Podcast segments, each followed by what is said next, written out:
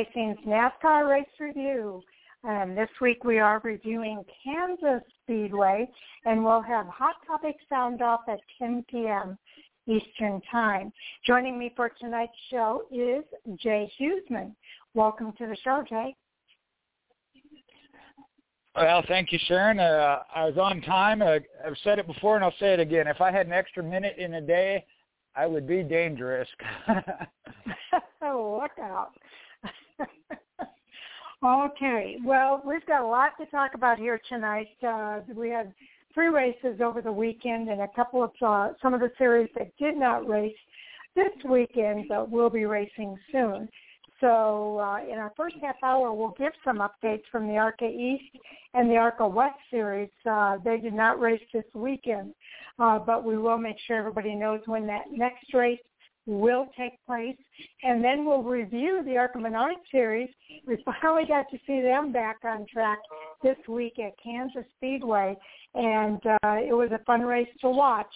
And we'll talk about that all during our first half hour. Then we'll get into a re- review of the NASCAR Truck Series at Kansas, another really good race uh, at the Speedway this weekend. And uh, after that, we'll give a few updates from the NASCAR Xfinity Series. They did not race last weekend, but they will be racing uh, this coming weekend at Darlington. Uh, next, we'll review the Cup Series at Kansas, uh, another really good race to watch. And if you haven't seen it yet, uh, check out the replays.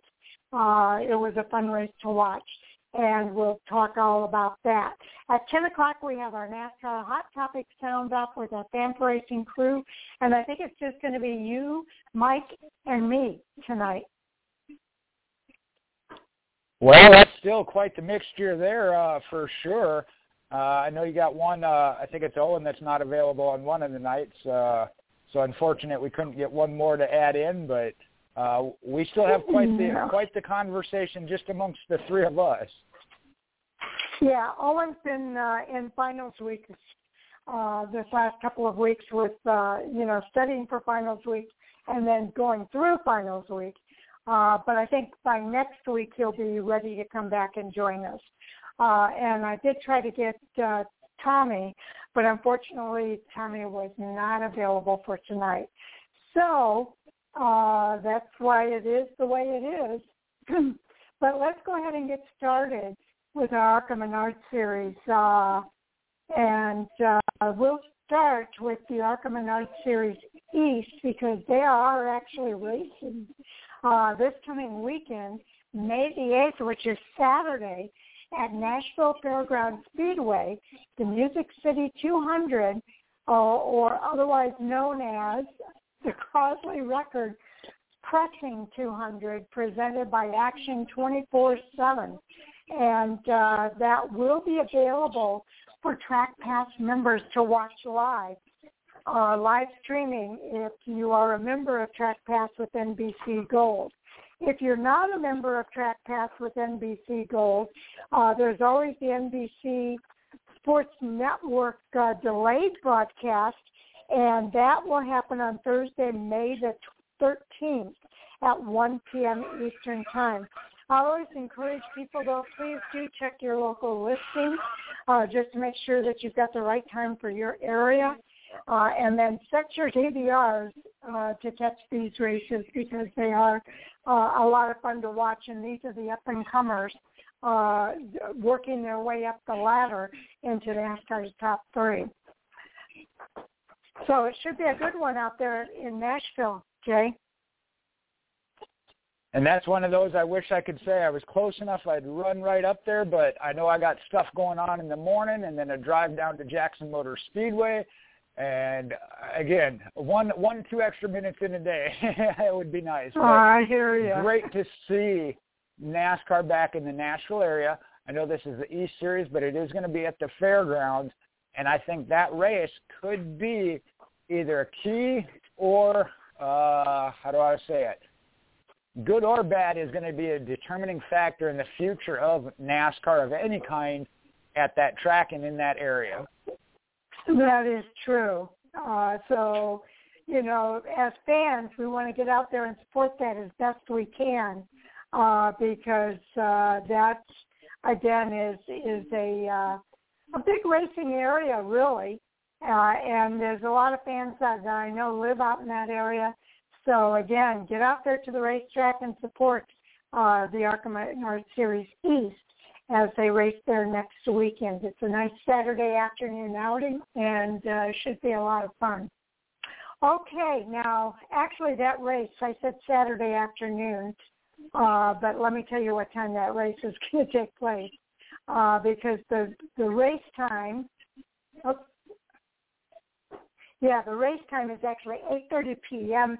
Eastern. I mean, sorry, Central Time. That's 9:30 Eastern. So uh, it's a nice evening out at the local racetrack for a Saturday night. So uh, definitely want to check that out. In the art, the standings in the ARCA Menard Series East, uh, just to kind of keep everybody up to date, um, Sammy Smith has the lead at this point, Jay. Yeah, I'm getting that pulled up now. Uh, we talked about this. I believe they what got two races in as it loads here. I'll verify that. Yeah, the two races. Yeah. So you got Sammy Smith and uh, Max Gutierrez as your two winners. Taylor Gray sandwiched in between. And I don't know, Sharon, do you know yet? I know Taylor Gray was going to have some recovery time if he is available yet, because uh, he is in second spot in between those probably two. Probably not. Huh? Yeah, I didn't think he. Okay, I, I didn't know if you had an update, but I'm with you. I don't think it was going to be this quick that he'd be ready to go this weekend. We'll see if we can get some more information on that uh, as we look at an entry list, and we'll preview that on Thursday. We'll definitely have an update on that by Thursday when we preview the race and, and get a look at the entry list. Yes, yes. Uh, you're right. There's uh, only two races in, and uh, there's only two winners, of course, uh, in those two races that you already mentioned. But uh, there's some other drivers uh, that we should watch out there at Nashville. Most certainly, Mason Diaz and Joey uh, Iest are the next two in line, the top five, and there's only 15 points separating them. If Taylor Gray is not able to go, he was second in points, eight back. Uh, that obviously is going to shift that all up a little bit. And the chart I got here doesn't tell me who's in sixth place. I don't know why. I want to say yeah, it sure. is. Um, help me out, Sharon. We had him on early in the year. Uh, Corey I'm drawing a blank. Give me a. Uh, no. Um, Nick Sanchez. give me a second. It'll. Give me a second. I, not Nick Drew Dollar. Sanchez. No, it'll come to me. Give me just a second. So I'll skip over that for now, and I, and I apologize for that. It's not Uh, Nick Sanchez. I thought. I think it's Nick Sanchez. No, because he went to uh, Dye. Um, what's his oh, first Daniel name? Dye. Daniel. Dye. There we go. Thank you. Yes, I. Uh, again, it is blank, but I think it is Daniel Dye because Nick Sanchez is actually primarily running the main ARCA Menard series this year. You're right. Um, uh, yeah, that's what I said, and the name was right there, and I, I feel so bad uh, that I couldn't come up with it. But between the two of us, we got it. he Okay. is uh, six in points, 19 back, tied with Parker Retzlaff, uh, also 19 back. Eighth, Rajah Caruth, another guest we've had on here, minus 20. Richard Garvey and Carson Kvapil are your top 10, and even as far back as 10th is only 30 points out here, two races in. And then you got one more driver, Dick Doheny, and those. The reason I mentioned him in 11th, they have run both races so far. Everybody else has only made one start, so uh, that's a key point to keep in, uh, in mind as well as we look at who's going to battle for the title. Is the ones that have made every start so far already. Right, and this race is going to be kind of a big deal for that series. They don't have that many races this season uh, in the ARCA Menard Series East. Uh, let me look at the schedule here again.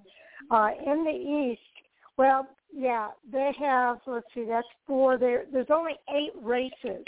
So May 14th at Dover is going to be the halfway point for them. So these guys are, are then they go into the last half of their season. So this is going to be an important race at Nashville Fairgrounds Speedway to kind of set people up for the uh, final, the next uh, half of the season for the ARCA Menard Series E. So uh, it's going to be a big deal, I think. It, it is, and I think you hit, there's several key things I take away from what you said there. I know some fans may not follow all the way down as far as the East Series, but first off, you get to know these drivers before they get to the Cup level and are big stars. You're already invested in them. Second off, you talk about the the short tracks and, and this for a reason. The intensity level there. I, I hated to see them get their schedule cut down to eight races, but that means there's so mm-hmm. much more on the line each race. Those drivers are going to give so much more. They're shorter races. You don't have time to ride it out and figure out your car. They are on the throttle from the get go. So I mean that that makes that racing in that series that much more intense from that aspect. Not that they're not intense and mm-hmm. racing hard at the cup level. We know they all are, but that that mm-hmm. intensity level because they know they got limited time, limited starts. Uh, so I, think that just adds to the, the excitement and, and competition at that level. It really does. It really does. Now, we'll, next we'll talk about the uh, ARCA Menard Series West. They don't race again until June the 5th uh, at about uh, 5 o'clock Eastern Time, and that's going to be at Sonoma Raceway. Now, talk about short schedules. They have uh, that's their second race of the season. They raced at Phoenix earlier this year. Then they have uh, let's see, three, four, five, six, seven, eight, nine races. So they just have one more race than the East does. Uh, but this is just the second race of the season for them on June the 5th. So uh, a road course race, you know we're going to see uh, some interesting people uh, in that event. And uh, again, it's the General Tire 200 on June the 5th, 5 p.m. Eastern Time, Sonoma Raceway. And again, it will be available on Track Pass for NBC Gold members.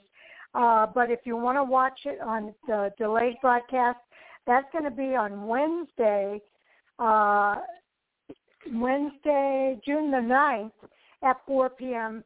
Eastern Time. Again, check your local listings just to verify the time.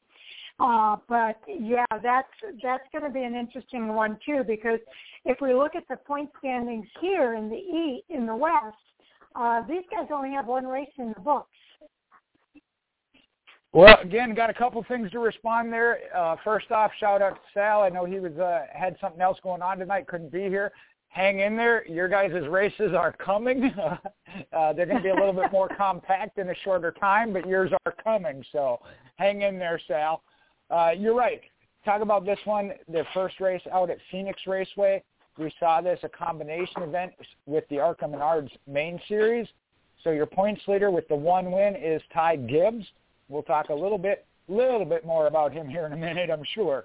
Uh, Corey Heim, another one. Your second place finisher, uh, second in points, minus six. Thad Moffitt, Kyle Sieg. Then we get down to here's where we're looking at who's probably going to be running for the championship. I don't know Derek Kraus's status, but he's in fifth at 10 back. Then you get into Jesse Love, uh, sixth place, 11 points back. Drew Dollar, another ARCA Series runner uh, in the middle there at 13 back and seventh in points. Todd Souza, uh, also 13, nope, Yep, 13 back. Trevor Huddleston, and that's your, or I'm sorry, Skip Taylor Gray. That's where we're going to be, uh, have to see uh, that one he might be back for. And I don't know if he's running east or west. I think he's running east, but mm-hmm. um, one top 10 there. Trevor Huddleston, and then Paul Pedroncelli Jr. And I think those are the ones, plus the next couple in line, that we're going to see really competing for the West. But like Sharon mentioned, this road course in June, we might see some other drivers, Cup Xfinity drivers, or that jump in.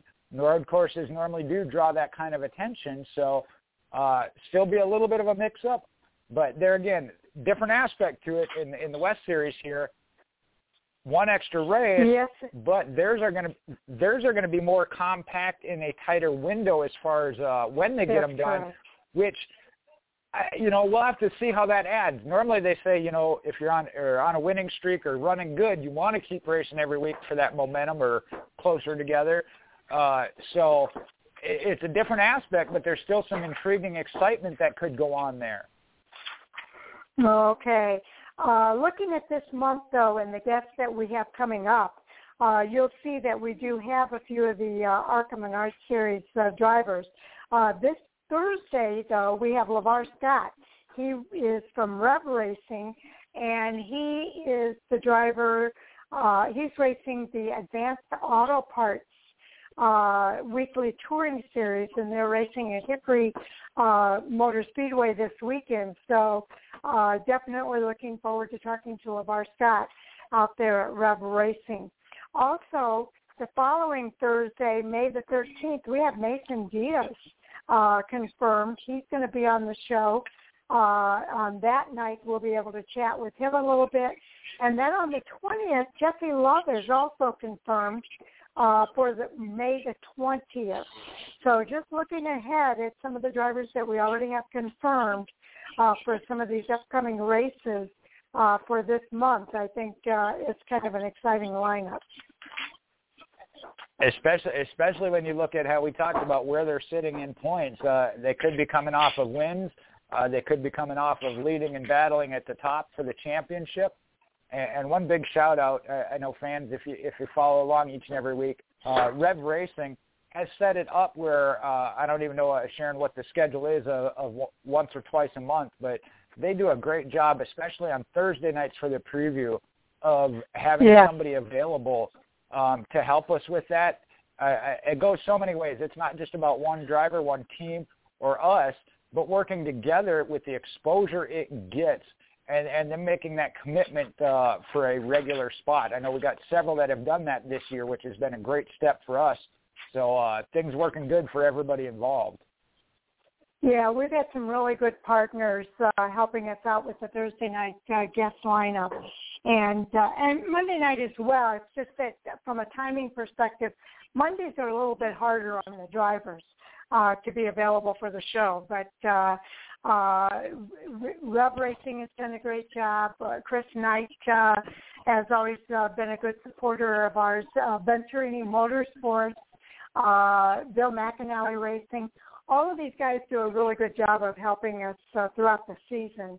And uh, you know, when we, we've got uh, other people that are involved with uh, PR uh, contacts that uh, uh, have been so helpful to us throughout this season so far and uh, I'm, I'm hoping we could continue to get that support for the remainder of the year. But Rev Racing set up a schedule early with us, Jay, to uh, try to get all of their drivers on the show. And and LeVar Scott, I LeVar or yeah, LeVar Scott is the last one from Rev Racing uh, that we're going to have on the show. But then we can kind of start all over again and uh, go through the lineup once again and uh, see if we can't get all of them back here on the show. But we really have to move on now to our um, uh, Menard series race, uh, Ty Gibbs pretty much dominated at uh, Dutch Boy 150 at Kansas Speedway on Saturday. I believe he led every lap and took the pole and everything you want to take at a race. Uh, he did it all. Yeah, I know we've been talking about a lot about him lately, but there is a reason for it. You are correct. Led pole uh, to finish uh, coming off of Saturday's, uh, or I'm sorry, entered into entering into Saturday's Dutch Boy 150 at Kansas Speedway. Ty Gibbs was hoping to prove his 27th place finish at Talladega Speedway the week prior was an anomaly as it relates to his speed in 2021. Couldn't have done more to prove that. The driver of the number 18 Joe Gibbs Racing Toyota, and being 18 years old, started that fourth race of the ARCA Menard season on the general tire pole, leading every lap en route to his second victory of the year. And I don't even know if dominant is a word you can use there because it was so much more than that. Well, he won the the race at uh, Phoenix uh, as well in the ARCA Menard Series. So uh, that's his second win of the season. So uh, pretty pretty cool to see that for Ty Gibbs.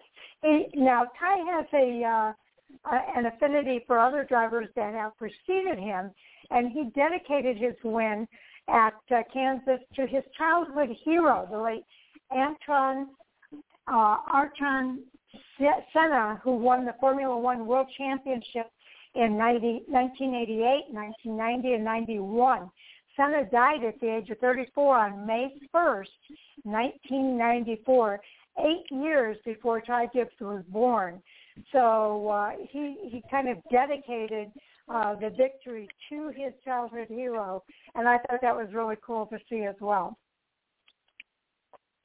It was. Uh, we've seen that. Uh, everybody makes a mistake, but as a whole, Ty Gibbs is a very class act when it comes to uh, his off-track appearance and uh, the way he conducts himself. Uh, if you don't follow him on Twitter, you'll know what I'm talking about. You can follow him along on there. Uh, again, he did have a have a hiccup here or there, and he, he admitted that and, and made a focus on not uh, making that same mistake again. So, uh, always so gracious when it comes to to where he's at already in his career. Now, he mentioned he did win the General Tire Pole Award on Saturday morning uh, with a lap that was almost half a second and three miles per hour quicker than second place qualifier Brett, Brett Holmes. Uh, that was a sign that Gibbs would be the class of the field there at Kansas, which he turned into uh, reality. And without, or I'm sorry, excuse me, with the exception of a couple of restarts when uh, Drew Dollar was able to challenge Gibbs on that inside at the drop of the green and through the first corner, other than that, nobody really was able to run with that 18 machine. Yeah, Dollar actually ended up finishing second uh, after running in that spot for most of the day. Uh, he now has four top 10 finishes in the first four ARCA races this season. And with his second place run at Kansas, he's matching his season best finish, which was also at Daytona. Heim from Venturini Motorsports, uh, I'm sorry, uh, Dollars, Venturini Motorsports teammate, Corey Heim finished in third place Saturday at Kansas. Uh, in, in fact, he actually lost a lap during the competition caution at the halfway point, but uh, he was able to uh, recover enough to finish third. Uh, he is the series points leader. He won both the season opener at Daytona and last week's race at Talladega. Uh, but what helped him get back on track was he got that free pass during a caution with just a little more than 30 laps to go. Heim then pushed his way through the field uh, in order to salvage that third place finish. So kudos to him. It was Jack Wood and Derek well, Griffith who finished fourth and fifth at Kansas as well. Before I get to the next five there, uh, to round out the top 10, I, I want to say that about Corey Heim and that Venturini Motorsports team. That's what you talk about championship teams being made of, of overcoming the adversity, just as Ty Gibbs has now with that Talladega finish yeah. coming back and winning as well. So I think you know why they're the two at the top of the list when it comes to that. Uh, the rest of them here, rounding out the top 10, sixth place was Thad Moffitt, Greg Van Alst, a regular we have here on Fan for Racing Blog and Radio. Uh, seventh, Kyle Sieg, Nick Sanchez, and then Alex Clubb rounded out the top 10. Now, with his win, Gibbs did climb back to third in the ARCA Menard Series point standings after dropping to fourth post-Talladega. He trails Heim by 23 points. Dollar remains second in points, 13 behind Heim and 10 ahead of Gibbs. And Holmes, who joined Gibbs on the front row uh, to start Saturday's race, had high hopes for the afternoon, having won at Kansas last summer, but he got loose and crashed on lap number one. Uh, I hate we had to cover that. Yeah, that was disappointing because I know Holmes uh, wants to to do well this season after having won that championship. But I have confidence that uh, we will see uh, some better finishes from him moving forward. Uh, as the defending ARCA Menard Series champion, he was scheduled to compete Saturday night also in the NASCAR Camping World Truck Series at Kansas. Uh, so uh, I don't I don't think he had a good night in the Truck Series either. Uh, so Kansas uh, is something that I'm sure Holmes wants to put in the rearview mirror and look ahead to that next race for this group. And yeah, the uh, next the race for them. I'm sorry. Go ahead. The, Yeah, go the ahead. next race, they're going to get that three-week break before they return back to action May the 22nd at Toledo Speedway, uh, which is actually the series home track. So the Herr's Potato Chips 200 will mark the first race also of the 2021 Sioux Chief Showdown. It's scheduled to start at 8 p.m. Eastern and will broadcast live on MAV TV Motorsports Network. So uh, that's going to be one to watch for sure. Uh, you're going to see a lot of new names in that group as well because uh, some of these drivers will have a chance to go after the 10 race Sioux Chief Showdown championship within the ARCA Menard Series schedule. So uh, it's going to be uh, it's going to be a big race at, out at Toledo. I know that's one of those we keep talking about. Got to wait for it, but definitely something to be excited about uh, as they kick off that that uh, 2021 Sioux Chief Showdown. Uh, some of the names that we'll maybe see in those that we don't get to see on a regular basis. The crossing of the series uh, of more coming together for for those 10 races than we've seen in in other events. I think is going to be huge. Uh, I know uh, we really liked and shared all about that here on Fan for Racing of what opportunities that brings about for these drivers. Yes, indeed. Uh, and and uh, you know, I think it's cool. There's actually four championships that can be won uh, within the ARCA Menard series as a whole. If you count the the ARCA Menard series, the ARCA East, the ARCA West, that's three, and then there's also the Sioux Chief Showdown. So uh, it, it's a fun series to follow and uh, Toledo Speedway, the home track of the ARCA Menard Series, is hosting that first Sioux Chief Showdown event, uh, and that will be um, coming up on May the 22nd. All right, with that, Jay, uh, we're coming up to the top of the hour. Was there anything more you wanted to say about the Menard Well- Series before we move on? I know I know we talked about I know we talked about the top three in points there. Corey Heim with two wins leading, Drew Dollar in between by minus 13, then Ty Gibbs with two wins at minus 23. Again, a bad hiccup there at Talladega. But running down to the last couple of points here before we move on. Fourth place, Kyle Sieg, four top tens already on the season, is 28 back. Thad Moffitt, uh, three top tens with one top five, is 38 back. And sixth through tenth in points, Jack Wood, Nick Sanchez, Brett Holmes, Toni Breidinger, another one we've had on the show here, and D.L. Wilson. And of those, they all got four starts with the exception of Brett Holmes.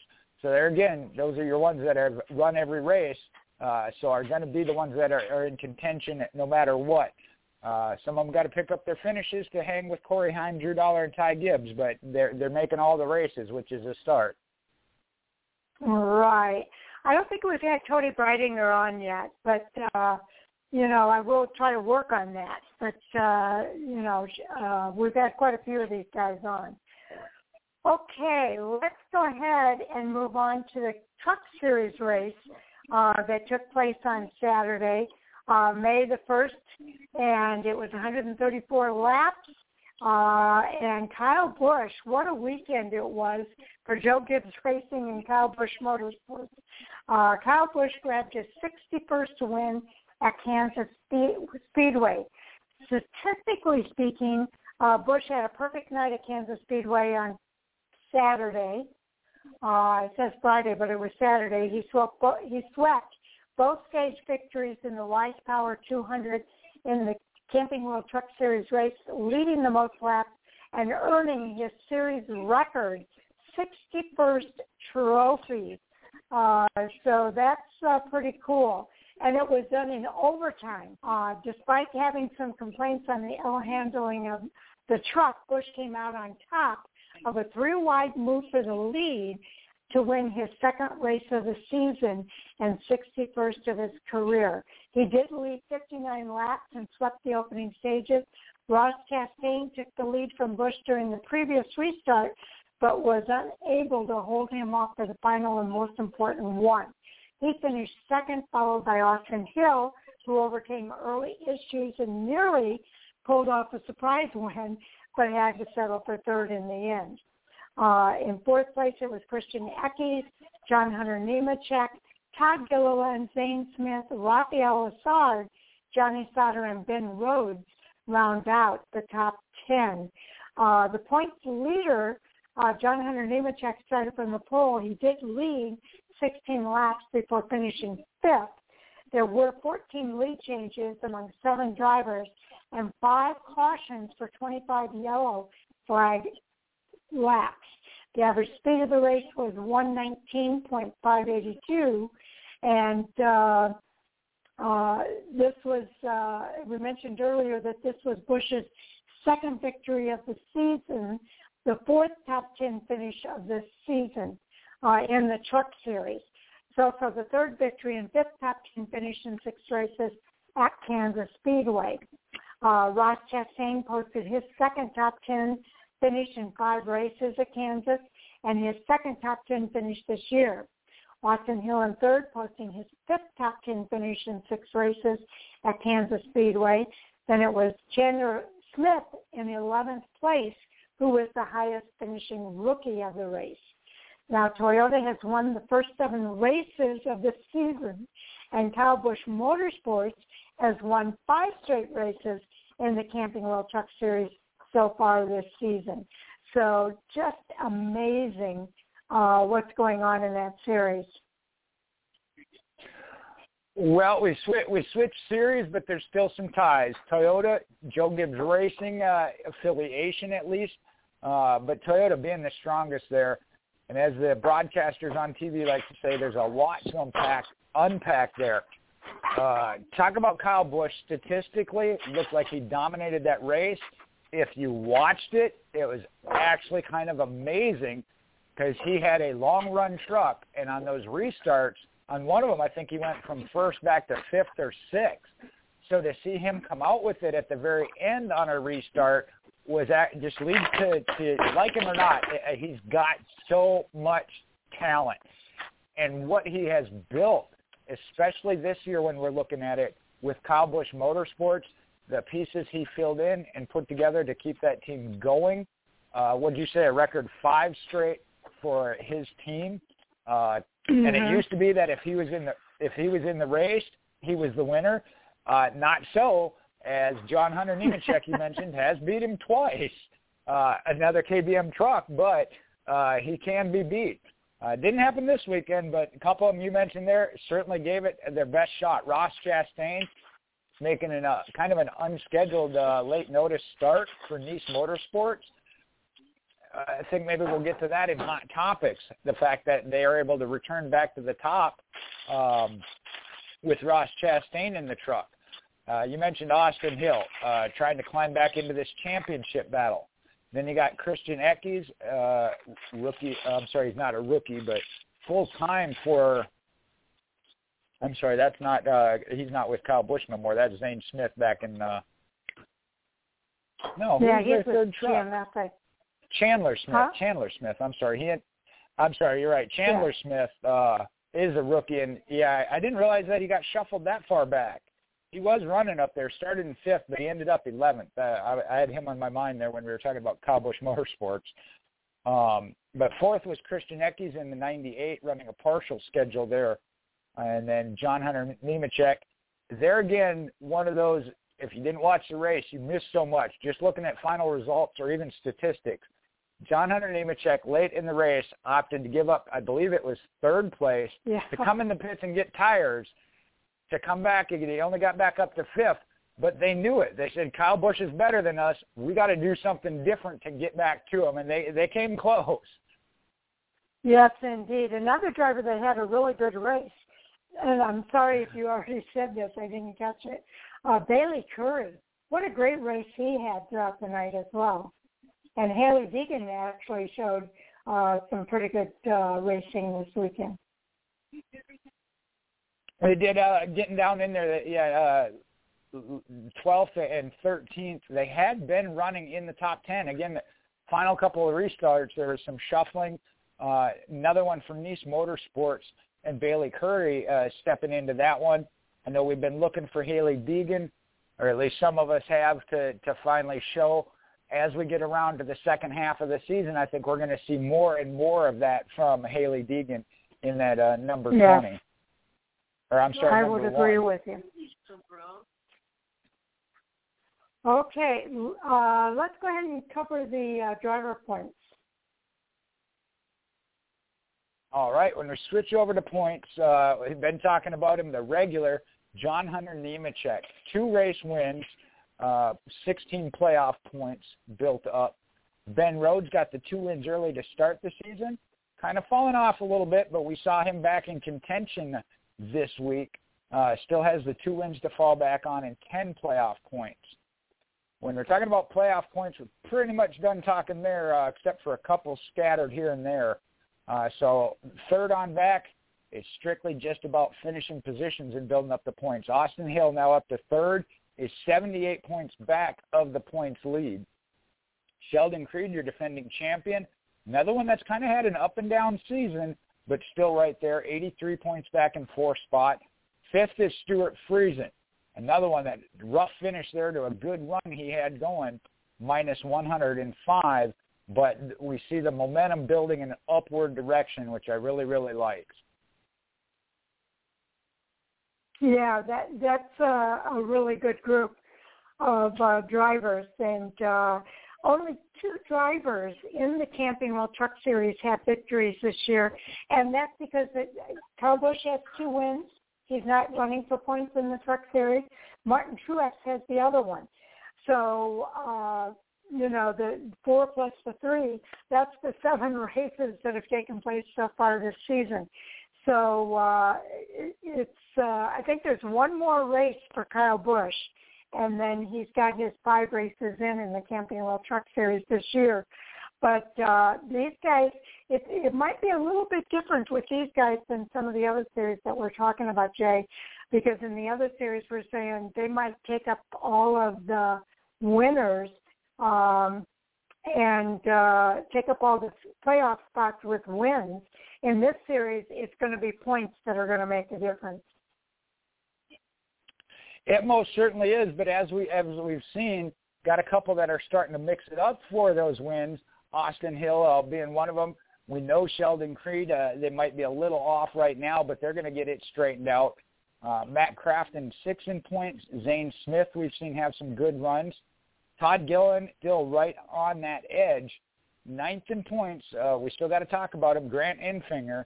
Uh, didn't uh actually he must have been in the yeah he was in the 98 uh no mm-hmm. what truck did he, he run was this in the weekend? nine he the was nine in the there nine. we go i knew he had gotten there we go um i really think down the road he is going to apply for that waiver uh he still has only missed the one start that christian eckes has started in that uh 98 truck.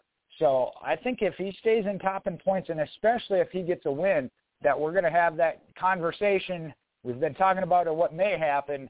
Uh, I think we're going to talk about what is going to happen or did happen as he get, tries to get a waiver from NASCAR. Uh, then 10th in points, another one turning the season around. Johnny Sauter now up into 10th in points. He is still 151 points back However, he had been outside the cut line uh, for most of the season, now worked his way to the positive side. And that positive side, 10th uh, at 169, Carson Hocevar. We've got two rookies, Chandler Smith and Carson Hocevar, are 11th and 12th. They're at 155 and 153 points. So Sauter is 15, 16 points to the good of the cut line right now.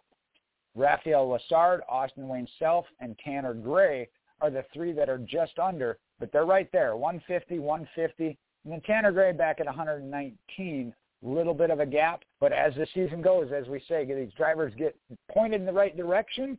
They're going to have a little bit of a hill, and it might take that win, but we know that can happen. And you win, and you get right back up into the top 12. That pushes somebody else out. Absolutely, and and actually, Rafael Lessard and Austin Wayne Self are tied at that 150. That's just three points behind Carson Hocevar and uh, five points behind Chandler Smith in the 11th. Uh, those guys are going to be jockeying for position and trying to do everything they can to get into that top 10. So uh, those guys are are uh, certainly some of the drivers to watch to see what they're able to do for the rest of the season to get themselves in a better position uh, to be up in that top 10. Uh, so this is going to be an interesting one uh, to keep an eye on and uh, a lot of fun for everybody to watch. Well, and I mentioned uh, after reading those first two, there weren't a whole lot of others to talk about as far as stage wins or playoff points. Grant Enfinger being one of them, uh, picked up a stage win, I believe, already in Daytona was where he picked that up, uh, if I'm not mistaken. And Rafael Lessard, the other one, two stage wins for two playoff points. As we get through the season and into the playoffs, if they're able to get into the playoffs, that's going to make up a huge difference. As again, the top two have kind of hogged the ball at 16 and 10. And another one to look at, we talk about why they haven't gotten it. We've seen some of the Cup regulars or other series uh, getting the wins with Kyle Busch and uh, Martin Truex. Kyle Busch obviously is going to hit his max. Uh, I don't know if he has yet. I believe in the Truck Series it's five starts. But then you also have the Triple Truck Challenge, where uh, mm-hmm. I think those races are limited to drivers not from other series, if I'm not mistaken. Is that not correct? limited to the drivers that are running for points. There you go. So that'll sort sort itself and out. Actually, it's an and, owner's thing too. I think. No, I might okay, have it confused that, that, with a different one. Yep. No, that that also factors in, but those races as well as then as we get into the playoffs, uh, that'll sort that out. Uh, so as we see it right now, it may seem like there's only two drivers. That's going to sort itself out uh, like I said, I think Kyle Busch is coming up on because it doesn't list him under the points because he's not a series regular of approaching his uh, maximum of five starts uh, already. Yeah, in fact, John Hunter Nemechek earned fifty thousand dollars with his top time by finish, uh, the road crew bonus for leading the Truck Series points after Kansas. So uh, that's uh, that's pretty cool to see happening as well. Another one of those we're seeing sponsors do things like this, where about the team, about the crew. In this case, it was uh, awarded to the crew itself uh, for the Truck Series. For ones that go to Truck Series regular, this, any series regular, whether we be talking about Xfinity or, or trucks, that drivers that are all running those series full time. Uh, I know we've had that discussion in the past when when Cup guys come in, but there's still bonuses like that that are going to these teams that are dedicated to the Truck Series, you know, for the year anyway. And, and to see sponsors putting focus on that, really like that. Yeah, that that is really really cool. Um, now, uh, they are actually going to be racing at Darlington Raceway this weekend. They're going back to the Mother's Day weekend at Darlington. Uh, used to be a favorite, one of the favorites on the track.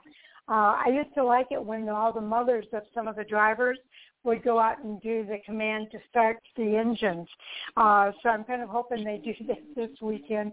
Uh, that race uh, is going to be Friday, May the 7th, 7.30 p.m. Eastern Time. Uh, they'll be racing 147 laps, and it will be televised on Fox Sports 1. We'll do a much more in-depth uh, preview of that race coming up on Thursday night. But uh, yeah, this this is going to be a fun one.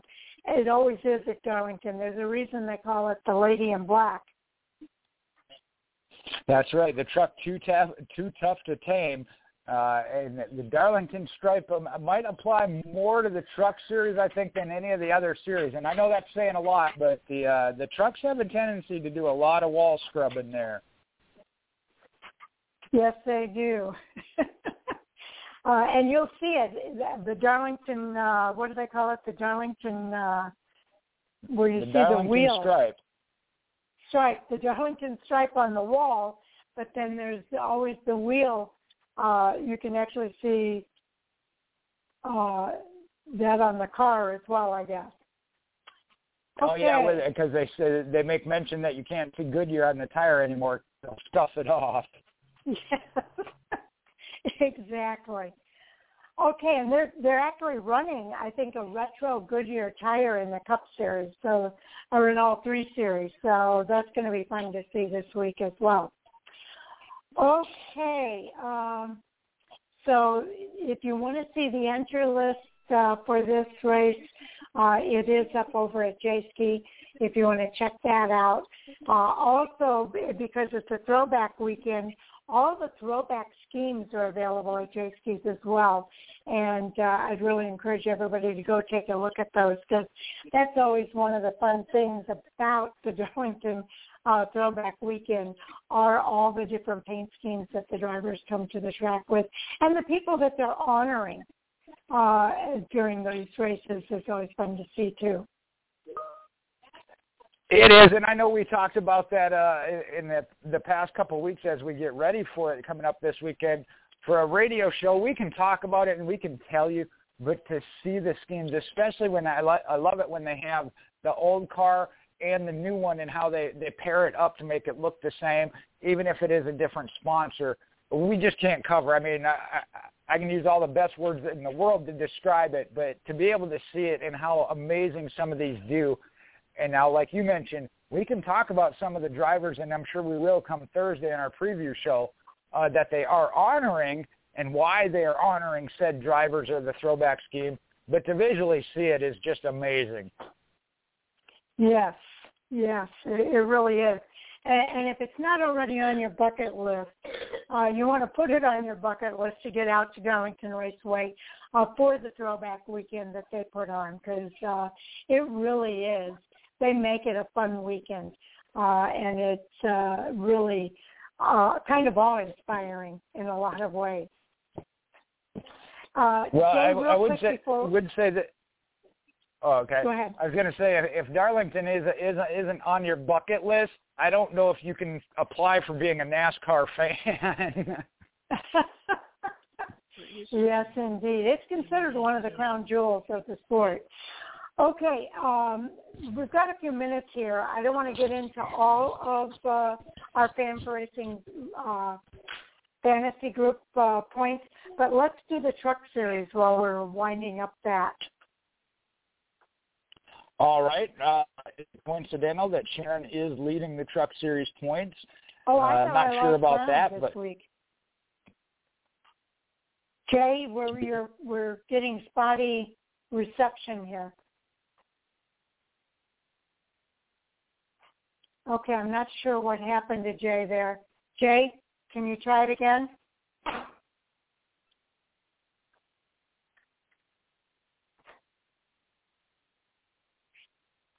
Okay, Jay has to uh, call back in. Uh, so when he calls back in, we'll get that update from him uh, for the uh, truck series here and the Fan Racing Fantasy Group. Jay uh, does a really good job of keeping track of that every single week for us and knowing uh, whose turn it is to pick and keeping track of everybody's picks throughout the week. So, Jay, do you have that info for us? Yeah, I do. Uh, as I was saying there uh, in the truck series, you got the 34 points. You did lose a little bit of ground, and it's gotten tighter behind it. Andy and Sam are now at 26 points, only eight points behind you.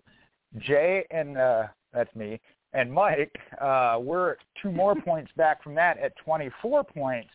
So you did lose a little bit of ground and, and it's tightened up, but that I believe, like I said, I'll look at the others when we get to them.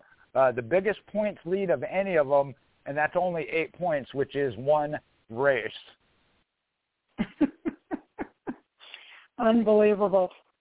Okay, uh, I, I thought I was going to lose the lead this week, but uh, I'm glad I was able to maintain it.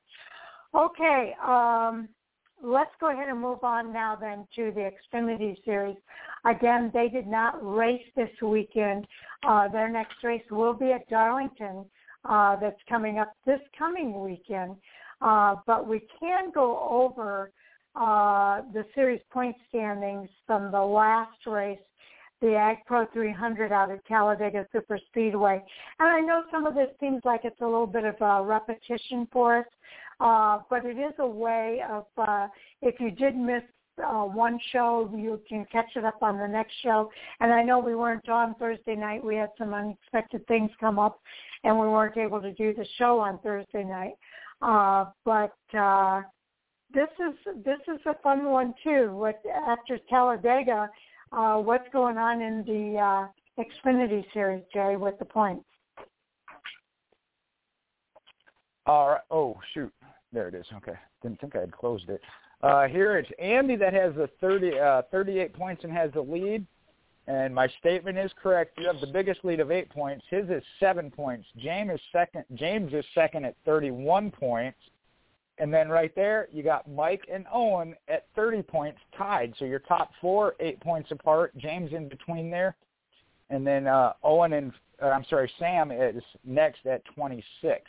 Uh, so again, and I, as I was looking at it and filling these in on, on our chart on Fan for Racing, it, the design of how we did the points is working real good. You win the uh, win a week, you got to pick last the next week. And I don't want to point this out to Sharon, but she wanted uh, Talladega. She had to pick last and got zero points at uh, Kansas.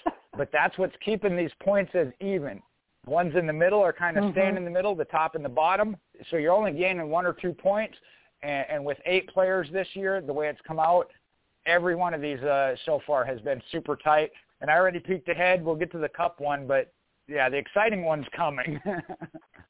Well, my guy was running right up there. I thought he was gonna gonna you know contend for the win, and then at the very last, he something happened and he fell back, uh, and I lost all those points. I was like, I really need those points in the Xfinity Series too. Uh, but uh, I thought it was still a good pick. It was, uh, and I know we talked about this year uh, of we haven't been picking the winner as much uh, per se on the year, but uh, having the good the finishes and just the the back and forth uh, when I was scrolling through it and comparing week to week, like I said, the, the winner may end up with eight, the max of eight points and zero the next week. Uh, just a quick to kind of fill it in there. Uh, Sharon, over two weeks you had the eight from the win and then a zero this week. A couple of us, I think, had nine points, and then a couple had seven. So you don't get that win, but you, overall, for you know the week to week, you're still coming out with those same number of points, and that's why it is so tight. And I, I really liked it this year. Not that I didn't enjoy it the first year. I think we only had three of us, me, you, and Andy. Uh, and I was on top. I won it, and I got to brag about that. But yeah, it was kind of a blowout. Uh, it really was. With with eight picks like that, it just that range and, and the ability of that shift from week to week adds much more to it. Mhm. It really does.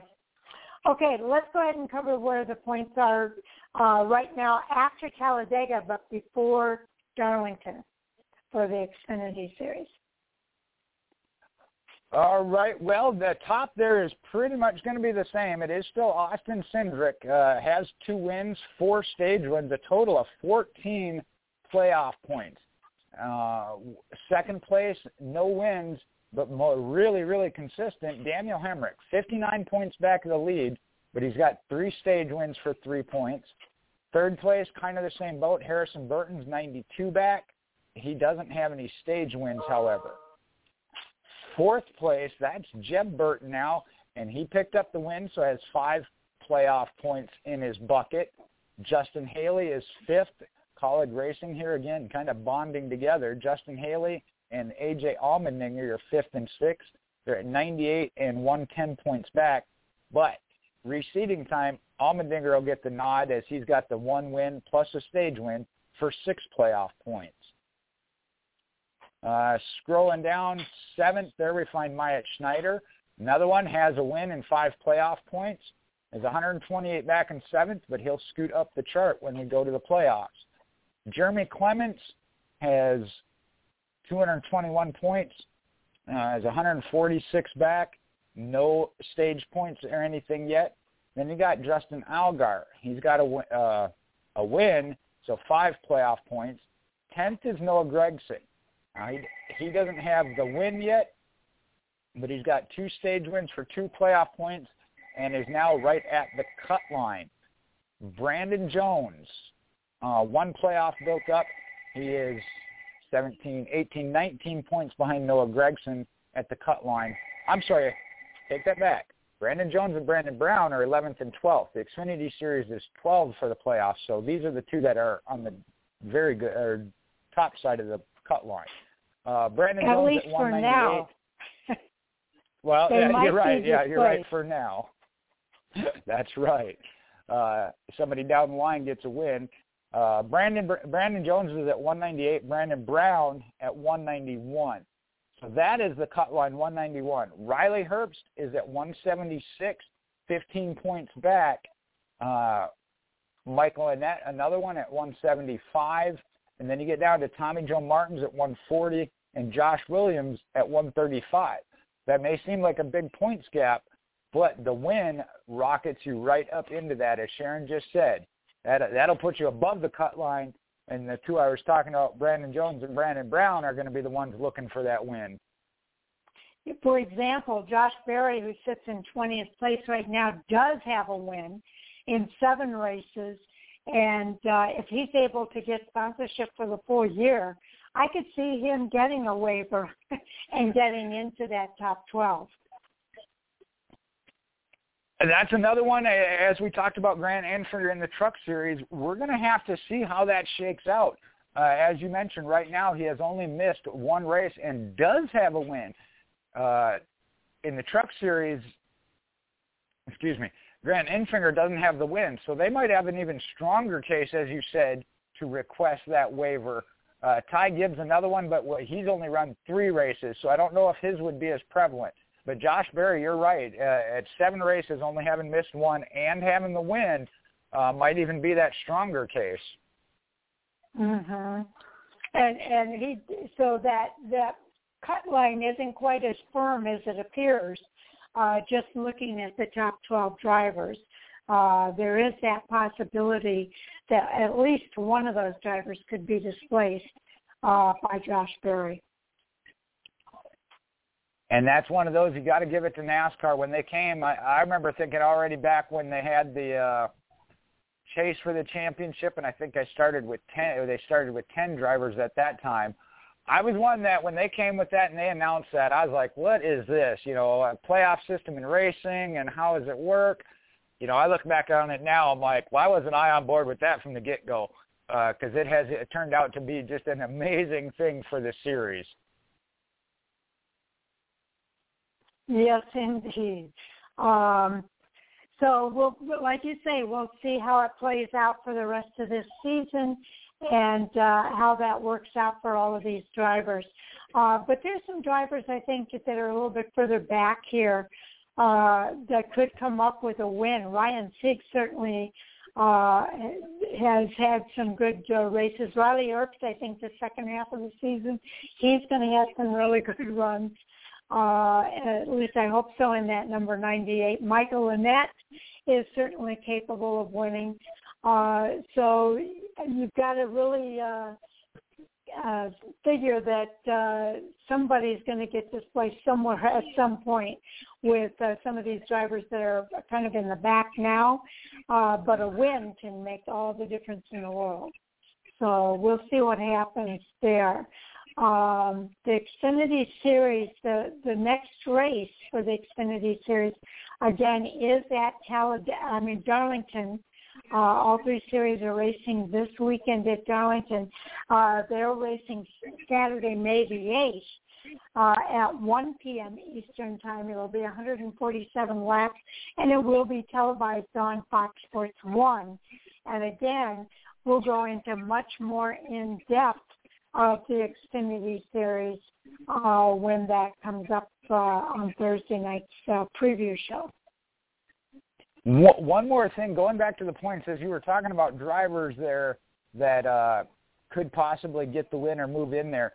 Uh, a couple of these teams talk about again getting their feet wet and settled the first half of the season, how they do in the second half of the season, and what the points gap is they got to make up if they don't get the win. Uh, Kyle Weatherman in the number 47 at 100 points. Again, it looks like 190, 91 points he'd have to make up. Um, regular guest we have, Joe Graf Jr. is another one. Uh, his finishes, uh, we've seen him have some good runs and races and just not get the finish. But there was one I wanted to highlight. If you're looking at looking at the point standings, you see a lot of drivers with only four, one listed with eight starts, but the points don't correlate. Is Brett Moffitt? We talked about this. Uh, I think it was last Monday's show. He has now switched points. They have been running so well in that zero two zero two Our Motorsports vehicle that he has changed to declare for Xfinity Series points. But that didn't yes. start until this weekend. So he's got eight starts, but only 23 points because he had to start over from ground zero when he declared for points. Now, if he gets a win, and I believe in the Xfinity Series it is in the top 25 in points. So he's got a gap. He's listed as 40, let's see, 45th 45. Uh, with eight races. Yeah, but only only one race of those counts for points, the 23 points. So he's got to make mm-hmm. up 20, 20 spots. Uh, again, and jumping over some of these drivers, not going to be an easy task. But a win obviously helps it, and once he gets into tw- the top 25, if he does, that win makes him eligible for the playoffs, and not only that, bumps him into the top 12, like you mentioned. Yes, indeed. Another one was uh, Joey Gase, but I don't see him on this list yet uh, because I don't think he's raced yet since Talladega. So he'll pop up on this list as well uh, once they get to Darlington. yeah, you're you're correct. That was one. There were two because I remember that I had only seen Joey Gase's announcement, not uh, not Brett Moffitt's. Um, but we have seen that number 02 top five finishes. Let me see if it shows on here. No, this one doesn't break down their top five and top ten finishes. Brett Moffitt was running that full time, just not for points, and they had been doing so well with their top fives, top tens, and contending for the uh, top spots because he does already have uh, one stage win uh, for one playoff point. But again, I take that back. He had the stage win, but it was before he declared for points, so he doesn't get that playoff point because it doesn't count yet. So if they continue to mm-hmm. run where they have been and get those finishes, uh, I know we talk about back to 2015 when Kyle Busch did it. I think that's going to be something to really keep your eye on and watch as he works his way up because I think he's got a real shot at it. Yeah, I do too. I agree with that. I think he's got a shot at it as well. Um, and you know, these guys, uh, Joey Gase might be looking at uh, running full time. Uh, I don't know that that's true. I'm speculating here, and just putting it out on the table as a possibility of running full time in the uh, Xfinity Series for next season, which I think would be pretty cool. You know, when, when you mentioned that and you brought that up, because I was kind of uh, unfortunately had a negative mindset when we talked about that because it came up during hot topics. Um, but I think you have a point. I think he might be setting himself up to build those owner points for next year if that is the intent and that, that's a good uh, plan. And if that's the case, he's doing it the right way, setting himself up this year for next year. Mhm. Exactly right. So uh, we've seen other drivers do it and do well and uh, I'm I'm kind of anxious to see how Joey Gase does in the Xfinity Series this year. And you're right, this is a perfect plan uh, to really set yourself up for full time next season. Uh, and uh, I think I think uh, you know I, that's what makes me think it's certainly a possibility. And how he runs this season, uh, I'm sure will make a difference as to whether or not that actually happens as well. And that's true. You're right. Uh, we'll have to wait and see. Again, nothing was made with the announcement other than he had made the switch two points. So we don't know for sure the reasoning behind it. Uh, we just know that it was made official and, and that he was going to run for points now to finish out the year. Exactly. Okay, uh, let's go ahead and give the uh, points now for the Cup Series since we have a couple of extra minutes here for the Fan Racing Group. All right. And now this overall. is one Sharon. Yeah, this is this is one you mentioned. You definitely lost points as you ended up with no points. So you still have sixty. I am second at okay. fifty-eight. Uh, Mike and Owen. Owen picking up the win, moved uh, right up the board. They're tied at 53, so they're only seven points back. And then Sam is right there as well with 49 points. So there you're talking wow. 11 points amongst five, and the gap between me and you is only two. And I feel your pain. If you I remember, know. I was leading the points, and I took Joey Logano at Talladega, and that's what cost me the points lead. well, and Blaney cost me the points. Well, he didn't cost me the points lead yet, but uh, he didn't give me any points this week, which uh, really kind of made that a lot tighter than what it was. When I look at the uh, the overall, there again, Sharon, you are still leading 117 points, uh, but we got several over the 100 points now. Uh, Mike is at 107. Yeah, he's next. Okay, I'm at 103. Owen is at 102, and Sam is at 101. So there, all three series overall points for the year so far. We're talking 16 point difference between the top five. Wow. So it's getting close. It's getting exciting. we'll have to see how it continues to play out. And uh, I know everybody will get their picks in for Darlington. Unfortunately, I won't be able to watch uh, most of the races this weekend, but uh, that's okay. I, I'll be able to check out those replays and highlight reels and uh, see what happens. Uh, but I can't wait to see how the picks uh, play out. I should be able to get some pretty good picks considering uh, things didn't work out too well for me this weekend. Well, and like I said, that that has actually played in really well. I noticed that uh, yours just was the first one that come to mind. Oh, Sam was the other one because he had uh, in the Truck Series he had uh, finished last the week before, got first pick, took Kyle Busch. So there too, he had eight points uh, over the past two weeks. Andy had five. James had nine. I had nine. Mike had the win at Richmond, got the zero at Kansas, so he had eight.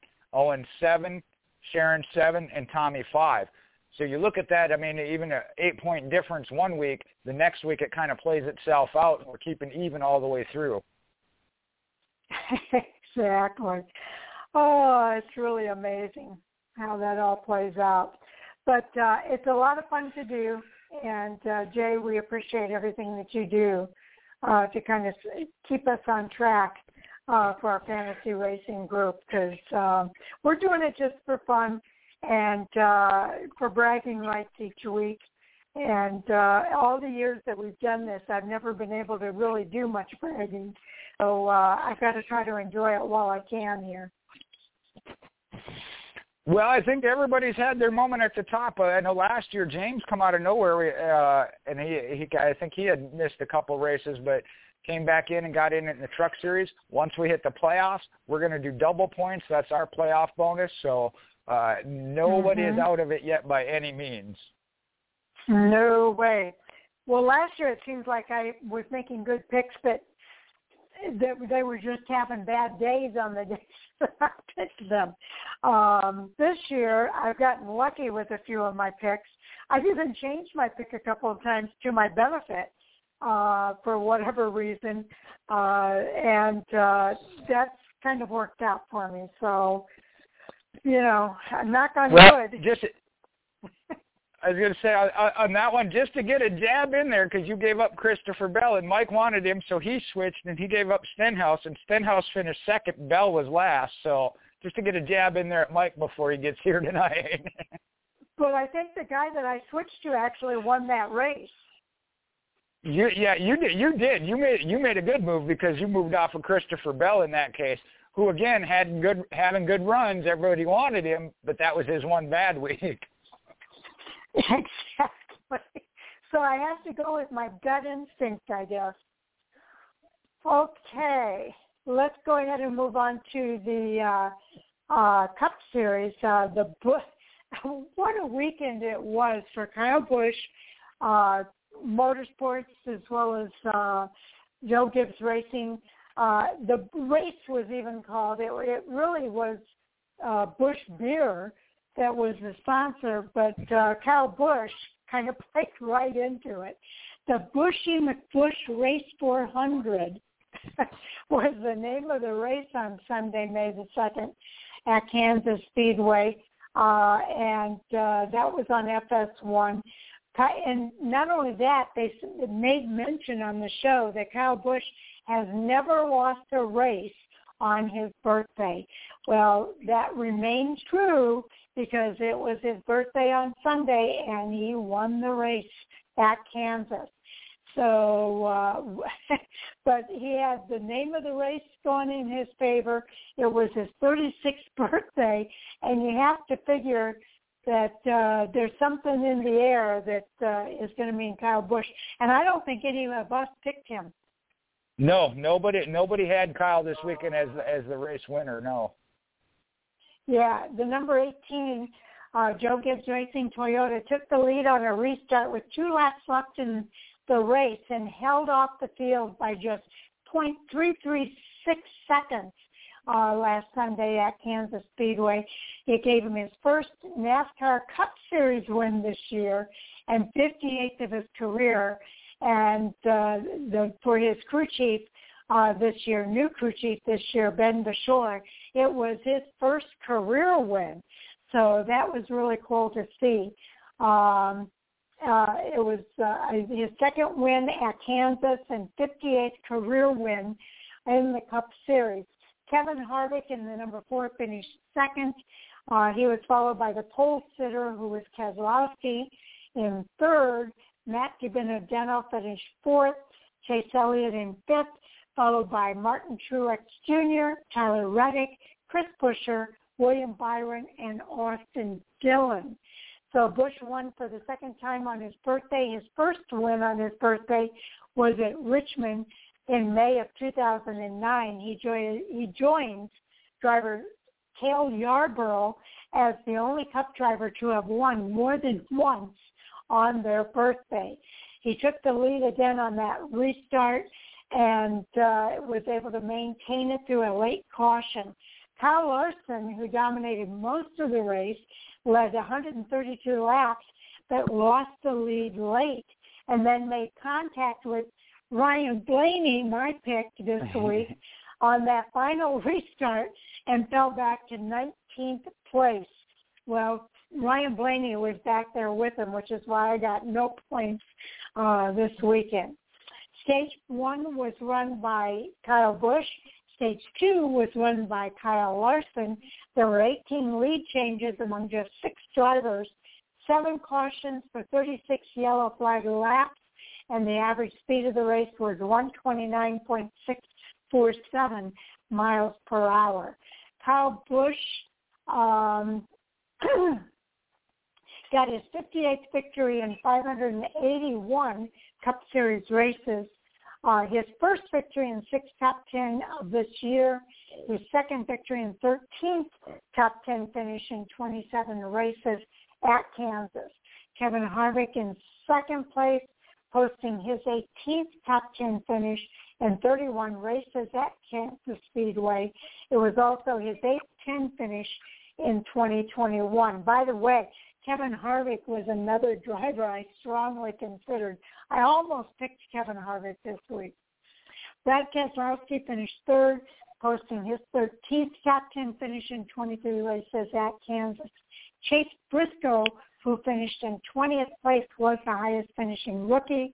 And Kyle Busch, uh, like we said, uh, joins Hall of Famer Cale Yarborough as the only driver to win twice on their birthday. Uh, Cale Yarborough won at Atlanta in 19, March of 88 and North Wilkesboro on his birthday in March of 77. Um, let's see. Any thoughts there about uh, those drivers? We can go over, after we give our thoughts on those drivers, we'll go over the rest of the top 10 there. Well, yeah, there are a lot of thoughts here on the on the top five. You got to start at the top, Kyle Busch, uh, and I'll put Kevin Harvick right there with them. Um, not picked by us as, as analysts because they haven't exactly been having what you would call Kyle Busch and Kevin Harvick seasons. Uh, start with Kyle Busch. This race is a great indication, especially being on a mile and a half track, which we know is essentially mm-hmm. the heart of the not necessarily the season, but for sure the playoffs uh, this year. Uh, we've seen him competitive, and in this race too, he wasn't up front dominating or leading. He led four times for 20 laps. Uh, Harvick was 72 laps led, and then you mentioned Kyle Larson, and uh, I don't know if we'll get to him. He's down in 19th, but uh, that was the dominator of the race, if you will. But Kyle Busch was up front running and contending in the top five where we expect him to be uh, and in position mm-hmm. to make these wins. So uh, I view that as a as a good sign. And the, the same goes for Stewart-Haas Racing's Kevin Harvick. Uh, he didn't lead any laps, and we have seen that throughout the year. He's been in the top 10. However, he won nine times last year, and he hasn't won yet in 11 races so far this year. That's why we're looking at him as having that off season. But he is still there. He's just not living up to that name of the closer. We haven't seen him close these yet. Uh, I think that's what we're missing. Uh, okay, and that's those are, those are all really really good points, and uh, I think we are seeing it, our turnaround and Kevin Harvick once again leading that whole Stewart-Haas Racing group. Uh, whatever he's doing in his car uh, is making a difference for him to come home with that second place finish. Now the other the others in the else? top five. Yeah, the others in the top five. Brad Keselowski. I, I think we're seeing him uh, still on that upward stride after picking up the victory. He led twice uh, for 72 laps, got the third place finish after starting on the pole. And I'm going to skip down to fifth here for a minute. Chase Elliott. He's another one, been consistent and is there, but we're not seeing the wins from him. And, and that's a little concerning being that we know Hendrick Motorsports is winning. Again, Kyle Larson, only one win, but we've seen at least two, maybe three slip away from him. So uh, mm-hmm. Chase Elliott kind of on the on the bottom end at Hendrick Motorsports as the defending champion, but obviously still having a good season overall.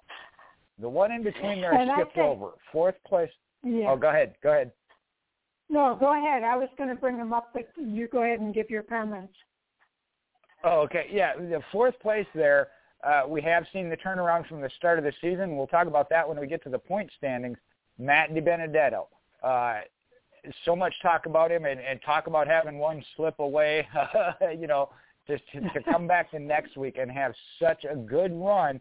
And, and part of that is the second place finish uh, at Talladega set him up with the fifth place starting position, and he stayed there. He's been having to dig his way out from 20th to 25th starting position because of his early season struggles. So I think once this team, now they're rolling and get to start up front or closer to it at least, they show they can run up there, and he was obviously another one very much in contention. Yes, indeed. So we'll, we'll continue to watch him as this season progresses because uh, I think he's definitely uh, knocking on the door. And this was a good 1.5 mile finish uh, for Matt Benedetto. The next 10 drivers are the finishing order, or the next four or five drivers to round out the top 10 are Martin Truex Jr. in sixth, Tyler Reddick in seventh, Chris Buescher in eighth place, William Byron finished in ninth, and rounding out that top 10 was Austin Dillon. Uh, just behind them, though, was uh, Daniel Suarez, Denny Hamlin, uh, Michael McDowell, Ross Chastain, and Kurt Busch. So any thoughts there, Jay? Uh, first one, Martin Truex. He's another one we've seen could have been a multi. Actually, I take it. Sorry, he is our multi-time winner, the two-time winner. Uh, we're seeing yeah. him start to come back to form. So I think he could be one that leads this series in wins. Some the rest of them there, some great runs. Uh, Tyler Reddick and Chris Buescher uh, that we saw kind of be in the mix due to some strategy calls, but they had good cars. Got shuffled a little bit there at the end. I know we had some great. Uh, I say great some mix up there at the in the very end. Uh, you mentioned uh, Kyle Larson and uh, Ryan Blaney uh, were in the top five, mixing it up to go for the lead when they got shuffled all the way back. So, uh, but for Tyler Reddick, Chris Buescher, and then Austin Dillon, Daniel Suarez right behind him in 11th. Uh, those guys are so close. Uh, you know, to being top 10 weekly, top five is the next step, and then being able to contend for wins. So good to see that. I love that mixture. And then in there you got William Byron. He's another one that uh, only has the one win, but has been so strong this year and consistent. I think uh, we, we may see him as a champion, a very solid championship contender come end of the year. Yes, uh, I I would agree with you. Uh, we want to also make sure we hit on the series point standings uh, after this race out at Kansas as well. All right, and slide over there, and uh, we're going to start with one. And uh, well, I still have this uh, chart up. Denny Hamlin started 20th and finished 12th. He is still your points leader. Uh, talked about this with Kevin Harvick, closing it. Hamlin has, I believe, the, the top of the board for top fives no wins, but has an 87-point lead. He's got five playoff points based on five stage wins. So obviously he's running up front. Uh, second place with the two wins is Martin Truex. Again, I mentioned he's 87 points behind, but the two wins give him, and a stage win give him 11 playoff points. Then you got William Byron, only one win, but six uh, playoff points, 96 back. Fourth is Joey Logano's got a win and a total of seven playoff points. Ryan Blaney, one win, eight playoff points. Those are your top five.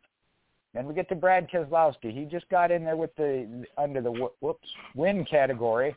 Uh, also has six playoff points though. Then we get to the ones without a win but are running good. Mentioned Chase Elliott, Kevin Harvick. Uh, they are seventh and eighth in points. 132, 133 back. Uh, they just need that win to keep com- competitive. As Chase Elliott only has one stage win for a playoff point, Harvick doesn't have any. Kyle Larson, we've seen he could have had multiple victories, but he's only got the one. Four stage wins though for a total of nine playoff points. Now Kyle Busch jumping in there, he's got the win. He's up to six playoff points, and that rounds out the top ten. For the Cup Series, we got to look at 16 though. Uh, 11th, Austin Dillon, Christopher Bell, 12th. Uh, he has a win and five playoff points. Michael McDowell, one win, five playoff points, and Alex Bowman, one win, five playoff points. That's 12th, 13th, and 14th. Here's where it gets interesting. Chris Buescher, 15th in points, uh, 223 points back from the leader, but we got to look at where he is. Total 258 points. Matt DiBenedetto is now 16th, 250 points. He is the cutoff line. Right behind him, Kurt Busch, Tyler Reddick, uh, Ricky Stenhouse, Ryan Newman uh, goes back to 20th. And they are 12, 18, 18, and then uh, Ryan Newman's got a little bit bigger gap.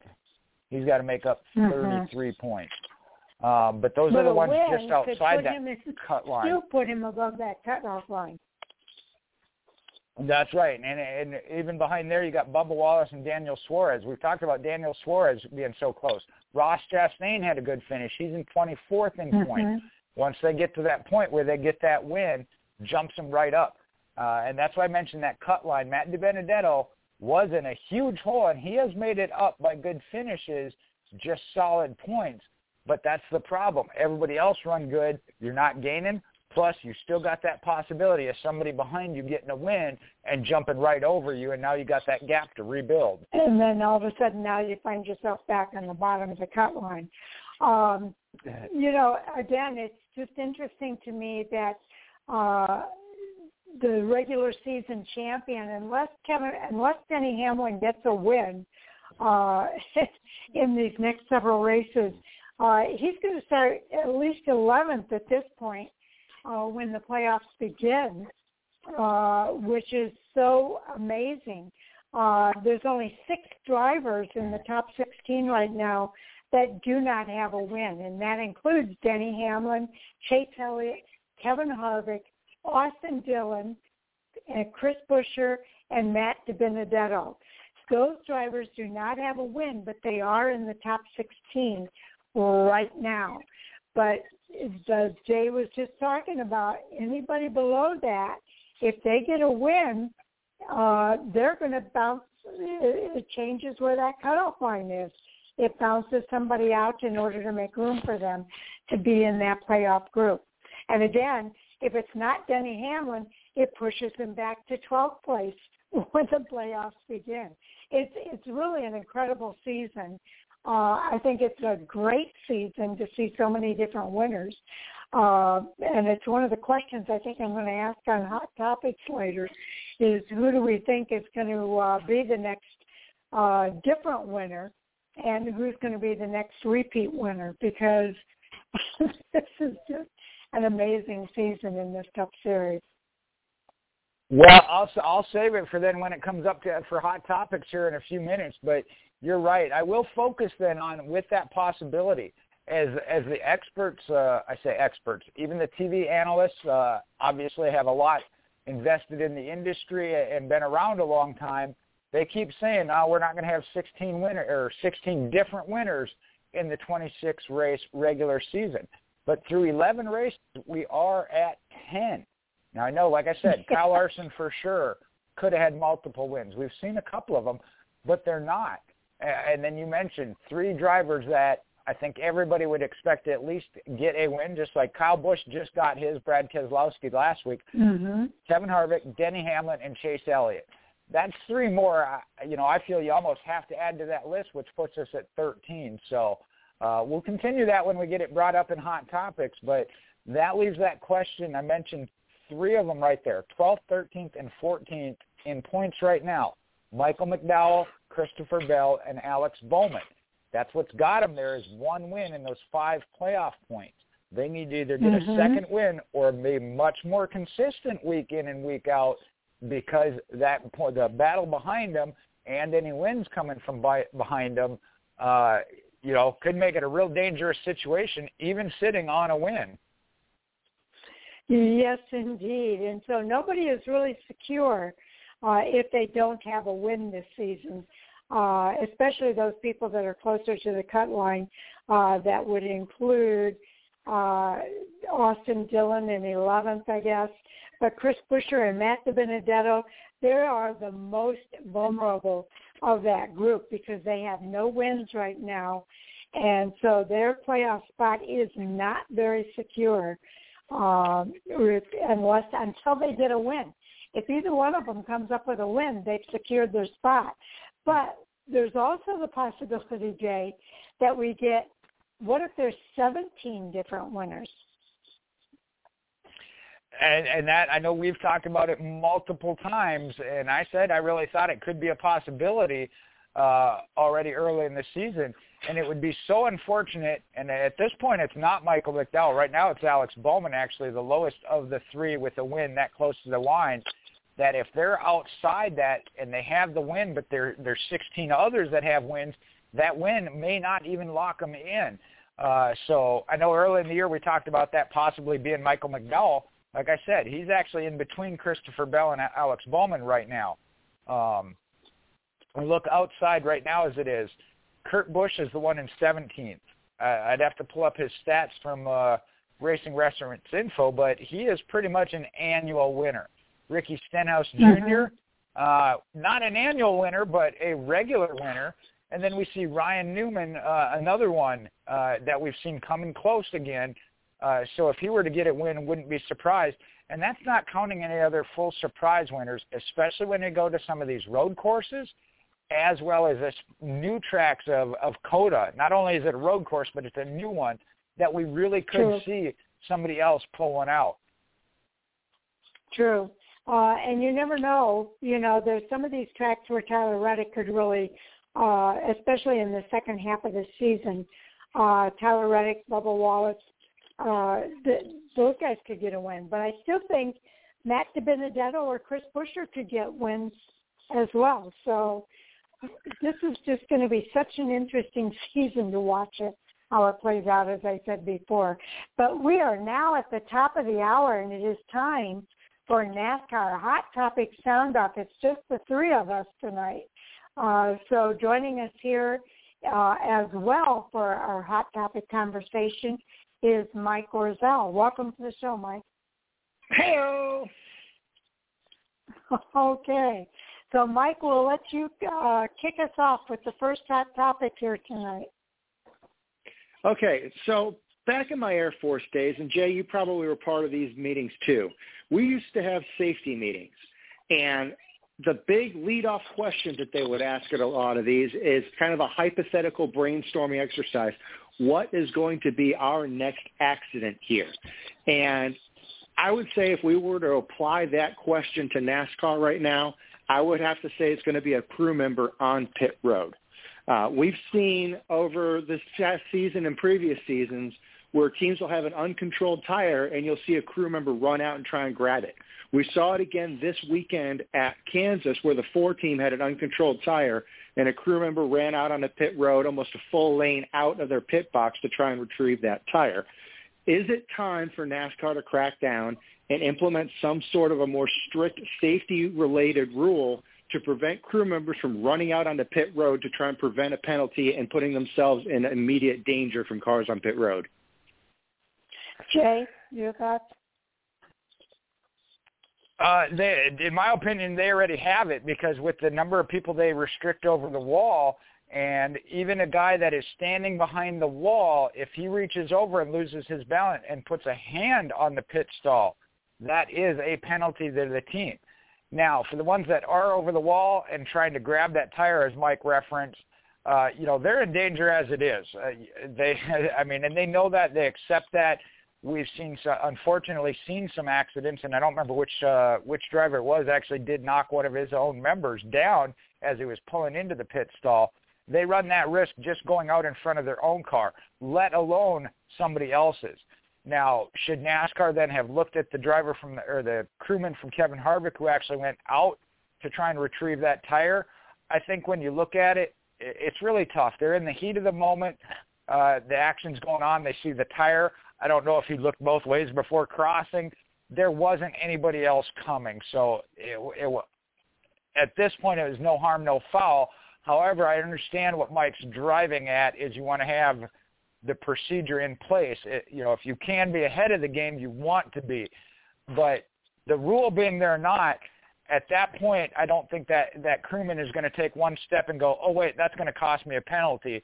They're going to end up doing it anyway. And in this case, there was nobody coming. It wasn't a danger. I don't like the fact of penalizing them um, for something that didn't happen. But uh, you know, for safety aspect, I see where NASCAR might. Uh, I don't know what you'd put the rule as. You know, how far can you go from your pit box? Uh, it's one of those that would, unfortunately, in my opinion, lead to an, another judgment call. Hey, you were three feet from your your pit stall, or four feet, whatever it is. So uh, I, I don't know the answer to that. I know safety is a big thing, and, and like Mike said, you want to stay ahead of the game. What what possibly could happen next that we can prevent before it does. So they they I think looking at it is a good thing. I don't know about a penalty or anything like that with it or or how to address it. I don't know what the answer would be to it. Yeah, you know, the closest thing I can think of that comes to this is you you know, drivers used to get out of their cars and throw helmets and do all kinds of things when they had you know have a wreck on the track. Well, NASCAR implemented a rule that they have to stay in their car now until the safety crew comes there to help them out. So they're not supposed to get out of their car. And uh, I think when they implemented that, uh, they said that they might issue penalties uh, to those drivers who did that. Uh, and I don't know that they really stuck to that as a hard and fast rule or not. But I think most drivers understand it's for their own safety, and that's why they stay in the car until the safety crew comes. With this, I, I've, I've got to agree with some of the comments that Jay is saying. Uh, I think in this case it was a no, no foul, no harm because the guy did look to see that nobody was there, and he did try to go after after the tire. However, I would hate to think that we're going to wait until somebody actually gets hit and gets really, really hurt um, before we, we put the rule into place. But here's the thing, too, that I have to agree with Jay on. Are, every single one of those crew members know that they are in danger on pit road, whether for a multitude of reasons. I've seen some of these crew people uh, go over the hood and and and roll over onto the ground. Um, and all you know, the jackman. I, I've seen all kinds of really horrible accidents on pit road, and some life and career-ending accidents happening on pit road.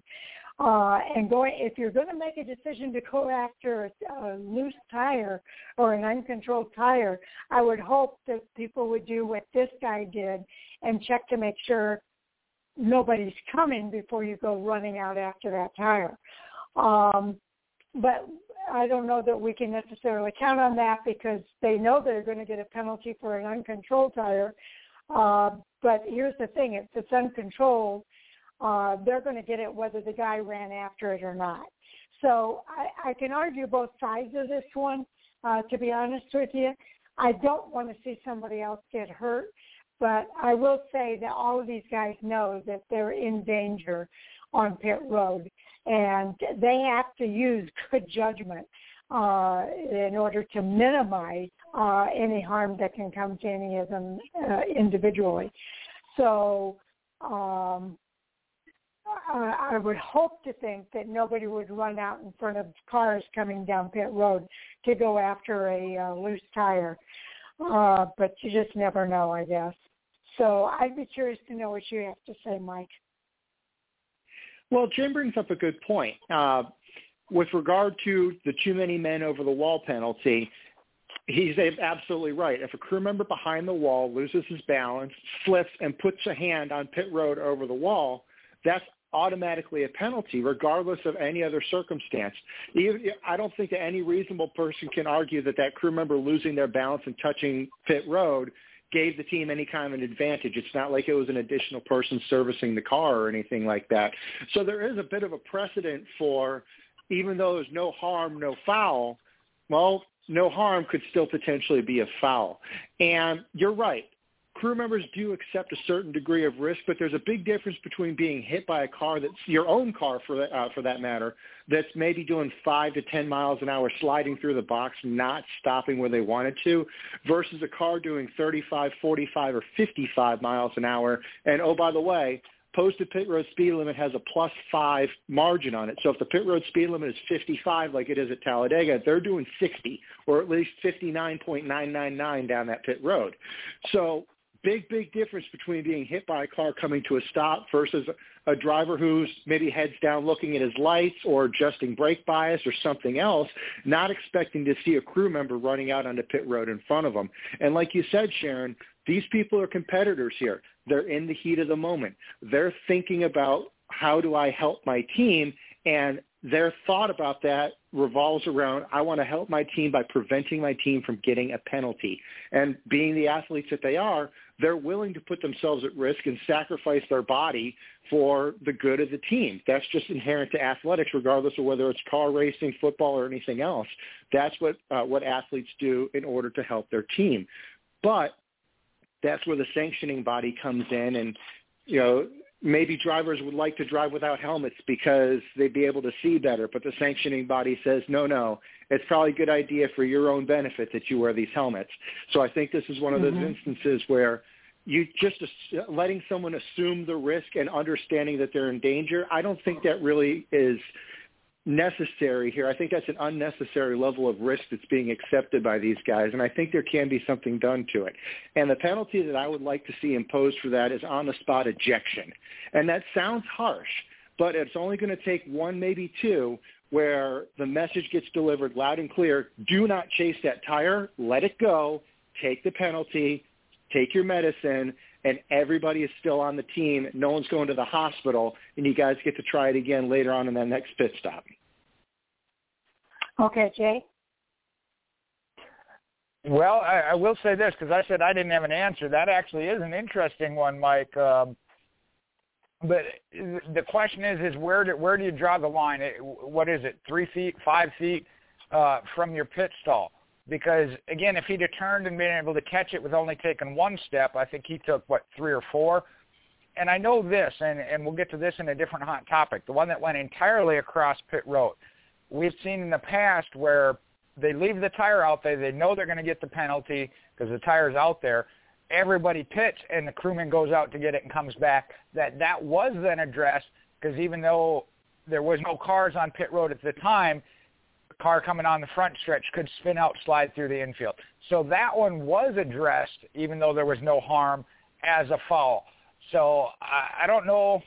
I, I'm kind of intrigued by your by your statement there. I just don't like the fact that it would be a subjective call of how far away from your pit stall did you go to get it. Uh, just like the the drivers didn't like it when the tire had to be within an arm's length. Because you know again if I got short arms you got long arms. Does that make it fair for you to be able to grab the tire and not me? So that's the part I don't like about it. If they were to go down that road and utilize that rule I I, I can say that there there is a valid reason for it for safety purposes and you try and take that spur of the moment action under that condition that they have to take that into their thought process and, and let it go and take that penalty instead versus ad- adding the additional safety factor. Um, you know, I'm sure we'd still see the occasional one. Uh, the the penalty to, to the team would be intriguing. You eject that member. One of the guys that is now behind the pit wall trying to catch the tire has to be fill in for that uh, certainly would be a penalty to the team. So they'd have to weigh that. Is a penalty to the team of losing that wheel and whatever that penalty is versus us having to swap out a crew member who wasn't prepared. Uh, definitely intriguing. Uh, we'll have to see how NASCAR does address it. Yeah, I agree. It, like I said, I can argue both sides of this. I do think I, I don't want to see anybody get hurt, uh, and I would think that um, you know, if somebody were to, I just can't imagine somebody running out in front of uh, cars coming down pit road. Um, I would think that people would look before they would run out in front of cars going 30, 45 miles per hour. Uh, because that is a lot different than getting hit at five miles per hour. Um, and and uh, you know, you never know when somebody's coming into a pit either. Um, you know, if you're coming into a pit, and you're going a little bit faster as well. And if somebody's just turning around to go after a tire at that point, uh, that could be a dangerous situation. So I, I just, um, I would think that they would address it as a team uh, and have that conversation with the team. Listen, we're going to get the penalty anyway. Uh, if there's no cars coming down pit road, it's not going to be an issue. Let the tire go, and then we'll, uh, you know, we'll take the penalty and go from there. Um, but on the same hand, what if the tire is going across pit road and you've got the cars coming down at 45 miles an hour? Now it is dangerous for those cars that are coming down pit road. They've got to stop and slow down, and so now you've got an accordion effect going on, and a potential, you know, cars potentially hitting one another on pit road because of a loose tire uh, actually on pit road. So, uh, it, it, I'm glad I'm not NASCAR. I'll just say it that way. Um, but I think it's one that could be self-policed, just to play devil's advocate. I think that there there is the possibility of self-policing that as a team, and how are we going to address these situations so that it creates awareness for people on when's a good time to do it, when's not a good time to do it, or do we just say we're not going to go after any uncontrolled tire period? Um, but I don't want to see anybody get hurt either. Mike, you get the final word. I kind of disagree with Jay. Okay, get your your shock face going, but I disagree with Jay in that this would just be an arbitrary judgment call kind of thing. There's already pretty set definitions for things like the pit box or pit road itself. If you put a hand on pit road, you're considered a crew member across the wall, stuff like that. So I don't see why you can't make a, a, a either an imaginary or real red line painted on the ground where any equipment or crew member crossing that line is a penalty. If the tire rolls across it, there's your uncontrolled tire penalty right there. And now there's no more subjectivity of, well, the tire decided, you know, we're talking about arm length. So the, the guy with the long arms is at an advantage over the guy with the short arms. Well, you draw that red line out there that's maybe five, eight feet, whatever, from the existing pit box. There's your penalty right there. Any equipment or crew member that crosses that line is going to be a penalty, and they address the penalty based on whatever it is that crosses that line. So it takes that arbitrary nature out of there. Um, yeah, with the interest of safety, it's important to look for blind spots or soft spots. And I think pit road right now is the sports soft spot. Sharon, you talked about cars hitting tires on pit road. To be honest with you, I'm not super worried about that. Cars are hard. They can take a hit, and if it damages the car, it damages yeah, but the car. The That's tire going to go when it gets hit? That's the question, and you're absolutely right. That is that is a risk. Um, but I would say that, that if I'm going to risk a, a live person getting hit by a race car, having a tire get hit by a race car and then hit a person, you're at least at an additional step in there. You know, something else has to go wrong on top of that. You know, you're making a chain of events instead of just one direct link to another. Mm-hmm. So I, completely get what you're saying about the tire being its own hazard as well, and I don't disagree with you there. But I still think direct car to human body contact is the number one thing that we need to seek to avoid. And if that means putting putting risk of cars hitting tires, I still think if we can mitigate the risk of a car hitting a person, I think that's that's a, a good trade-off for risk right there. But that's just my take. Yeah, I still think a moving tire in the air, uh, those tires are heavy, and they could do as much damage as a car could do if you got hit by one. But uh, we'll we'll we'll see what NASCAR does on all that. Okay, Jay, you get the next. Uh... We're talking about tires, so uh, the question was, did NASCAR make the right call in waiting to throw the caution for the tire in the infield grass at Kansas? Uh, went out there during pit stops uh, and during a cycle of pit stops, put it that way. Uh, and they didn't immediately throw the caution. They let the pit stop cycle continue and then brought out the caution.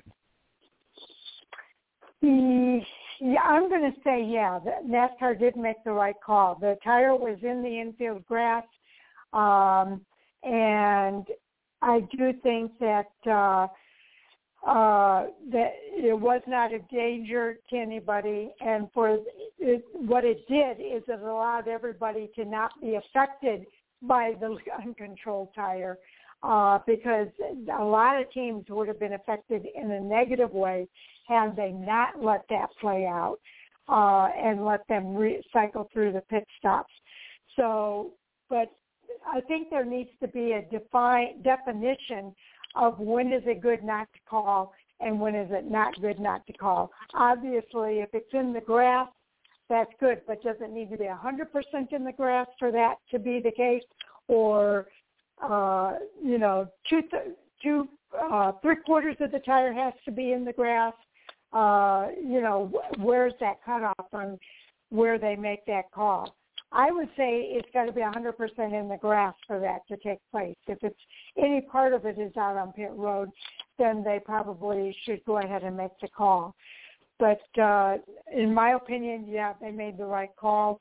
Uh, it didn't negatively impact anybody on the pit stops, and uh, they were still able to issue the penalty for the drivers or for the team uh, that was affected by that. But Mike, I, I want to know what your thoughts are.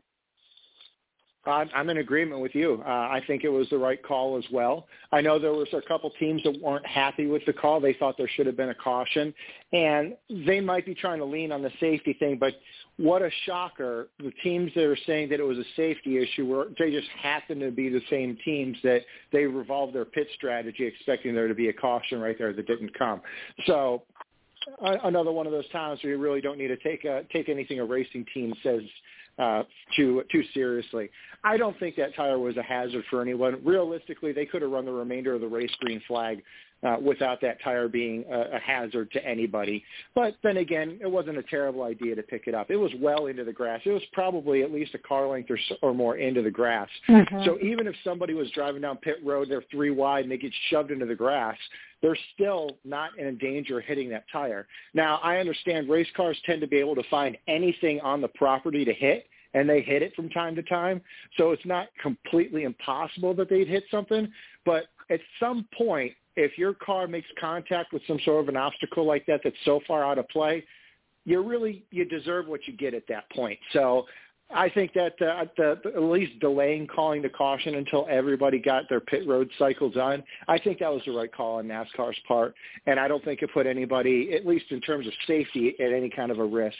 Um, it, you know, from a strategy standpoint, if you gambled and lost, well, that's why they call it gambling. Mhm. Okay, Jay, your thoughts. Well, I missed a gap there of what Mike was saying. I had to reboot my phone, and I was trying so hard I wanted in on this one. I brought it up for a reason. Uh, if the tire is not a safety factor and they don't immediately throw the caution, which I think was true, I don't have an issue with that. But after everybody made the pit cycle, is that tire now a safety issue? No. So then why throw it now? if you're really going to let it play out and not manipulate the race, they should have left it there until a caution came out for some other reason. Uh, not that I was looking for it, but an accident or the comp or, uh, stage flag. Leave it there until there is a chance to get it. By waiting for everybody to do the pit cycle, they did manipulate the race because if it were going to be thrown for the tire, which it was after everybody completed the cycle, then it should have been done immediately and let it play out as it was. Had the tire been in the middle of the pit road, they'd have thrown it, and those that stayed out would have gotten an advantage by staying out. So if they're going to say it's not a safety issue, then it can stay there until the caution comes out of its own accord for something else because it is not a safety issue. Then somebody, a crew member or a track official can go get it, and it doesn't affect either side yeah, those guys knew there was a possibility of a caution coming out, so they stayed out. They should have been rewarded if if NASCAR said, "Hey, we're going to throw a caution for that tire." They should have done it immediately then and let the race play out the way it was. Those guys that stayed out on the track took that chance. And if NASCAR is going to throw the caution for the tire, which they did eventually, then they should have done it immediately, not when it favored all the cycle going through. And that's that's my opinion. Okay, I believe we have Andy on the line. And is this Andy? It is indeed, Sharon. How's it going, guys? we're doing great.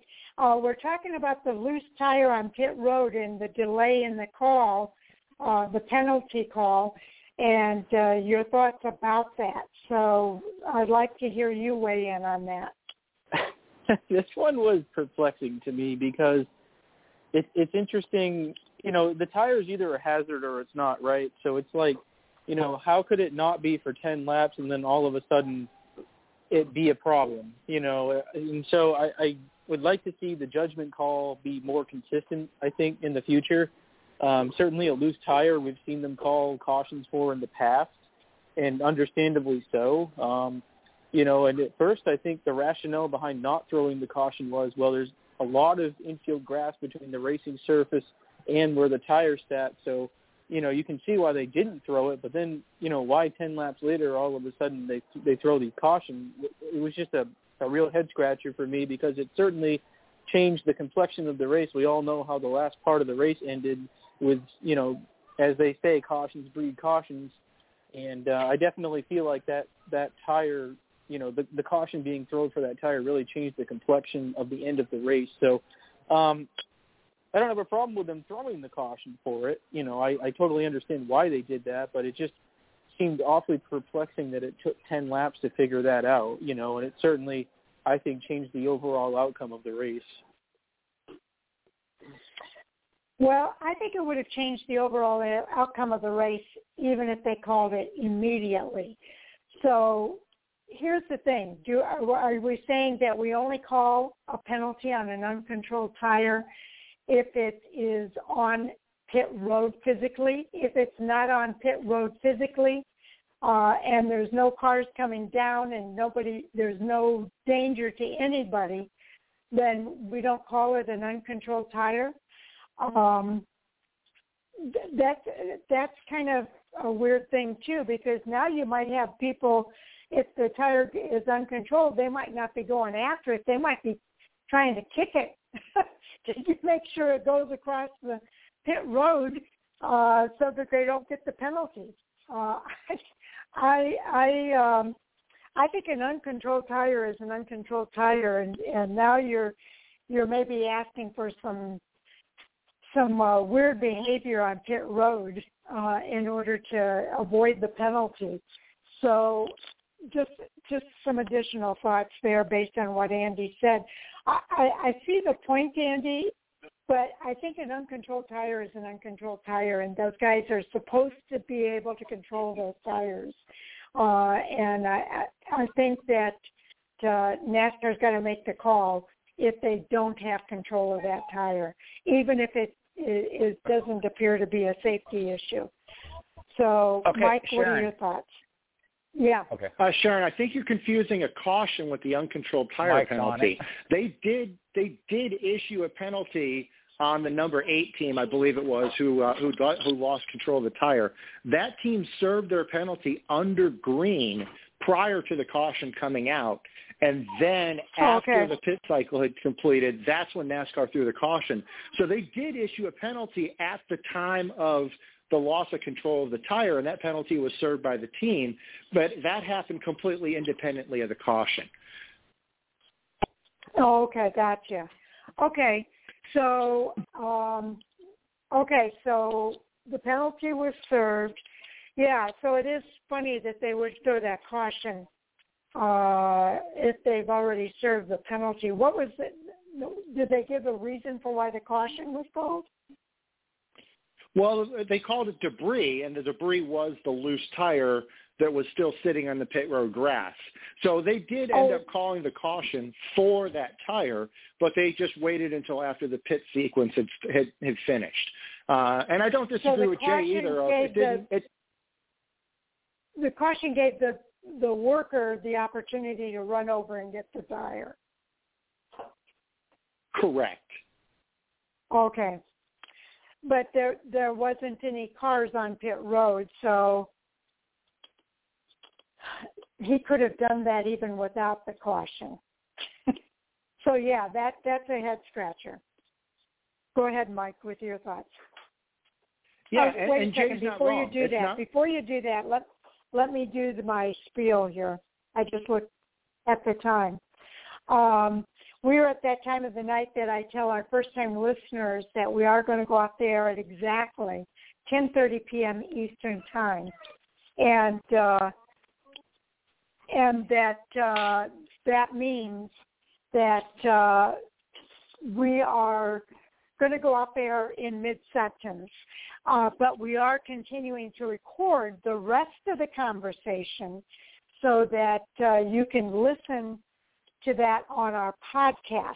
And I will go out on on um, Twitter to let people know that the podcast is now available, and all you have to do is fast forward then to that two-hour mark to hear the rest of the conversation. So, Mike, go ahead now and um, uh, finish off your thoughts. Sure. And what I was going to say is Jay isn't wrong. It's not like that tire suddenly moved and now it becomes a safety hazard when uh, when before it wasn't. So I definitely see his point of why not let the race run green all the way until there's a, uh, for lack of a better way to describe it, a natural caution, an accident, or, or something else that would otherwise bring out a caution. I don't know. You know, it's it's a judgment call. And you know, let's also not lose sight of the fact that that part of the race was a little on the dry side, and it didn't look like things were getting any better. So there may have been an incentive for race control to uh, to want to call a caution to uh, maybe increase the entertainment value of the race. There's something to be said there as well, and I think Kansas is going to be remembered for that wild last 20 or so laps that were all started by having that caution because of that uncontrolled tire that became debris out in the infield grass. Okay. Um, Jay, and then we'll go to Andy. Yeah, I, I, I thought it was funny. You, you interrupted Mike two or three times there as he was trying to agree with me. I'm like, come on, let him agree with me. Let him agree with me. Sorry, I apologize. That- no, you know, it doesn't matter who it falls on. We know at that time it's got to happen. Um, that's that's my point. you you say okay, it came out when the first cars pitted. You don't want to manipulate the race and give the benefit to those that stayed out, but by waiting and throwing it after everybody's pitting, you are manipulating the race. So either way, that's where it goes back to me. Sharon said it, if it's a if if if it's an uncontrolled tire and there's going to be a caution for it, it needs to come out right away. Which, truthfully, that would be what benefits the team that has to serve the penalty because then they don't have to make it under green. But at least that way you're consistent. If the tire is there and it's going to be a caution, throw it immediately because that is how it would naturally play out. By waiting and then throwing it later, you're still manipulating it and it's hurting those that took that chance thinking a caution was going to come out. We've seen that before. You know, if a car on the backstretch is starting to spin and guys are thinking about coming to pit road, they make that call on whether or not they think the caution is going to come out. If they think they can get in before the caution comes out and the caution comes out while they're on pit road, they get to come out. Everybody else does after the caution. They get to go to the front. You've got to let it play out naturally. If you're going to throw a caution for the tire, throw it when the tire is out there, not after it's been there for 10 laps. And that's what Andy coming on, I was so happy to hear that. I mean, that's what he echoed of why all of a sudden after those laps, which I understand NASCAR was thought process was we don't want to screw those that pitted first, but you really did screw those that waited. So you know, I think you got to do it when it happens. Okay, Andy, you're up. Yeah, and that's really what you know I was trying to to say in my first statement. I might not have been very clear, but like basically just what Jay said is really my thoughts exactly is that you know an uncontrolled tire that gets away from the team, it's either a yellow or it's not, right? And it just it, it was perplexing to me that it took 10 laps for it to become an issue. Um, you know, and and if there was an uncontrolled tire like there was that brings out a caution flag, that's the natural progression of the race. And at that point in time, okay, there's a caution for an uncontrolled tire, and I totally get that, and I have no issue with that. But you know, the the part for me that you know I have trouble understanding is is how it was okay for the entire cycle of green flag pit stops, and then all of a sudden it was like, okay, no, let's throw out the yellow. So that to me was that that to me was a head scratcher, and maybe that's something they'll look at moving forward. I mean, that's the beauty of us talking about these topics on Hot Topics is we get to kind of critique it, you know. And I know that you know decisions are made, um, you know, on on the go, and it's just kind of interesting to me that that you know race control clearly knew the tire was there, and initially made the decision that it was okay, and then apparently went back on that decision. To Mike's point, maybe it was to you know, create some some drama at the end of the race. Who's going to know? But you know, I definitely feel like you know there could be more consistency in making that call. If there's a, a tire that gets away from a team that's on pit road and the grass on the racetrack, wherever, you know, it's either an automatic caution or it's not, and that's that's really the only point I'm trying to make. Is it, it seemed to me that it was somehow okay for a short period of time, and then it was like, no, now let's throw the caution, you know. And that that to me, I guess, is is the question I have is why that decision was made. Okay, Andy, I'll also let you pick up the uh, next topic.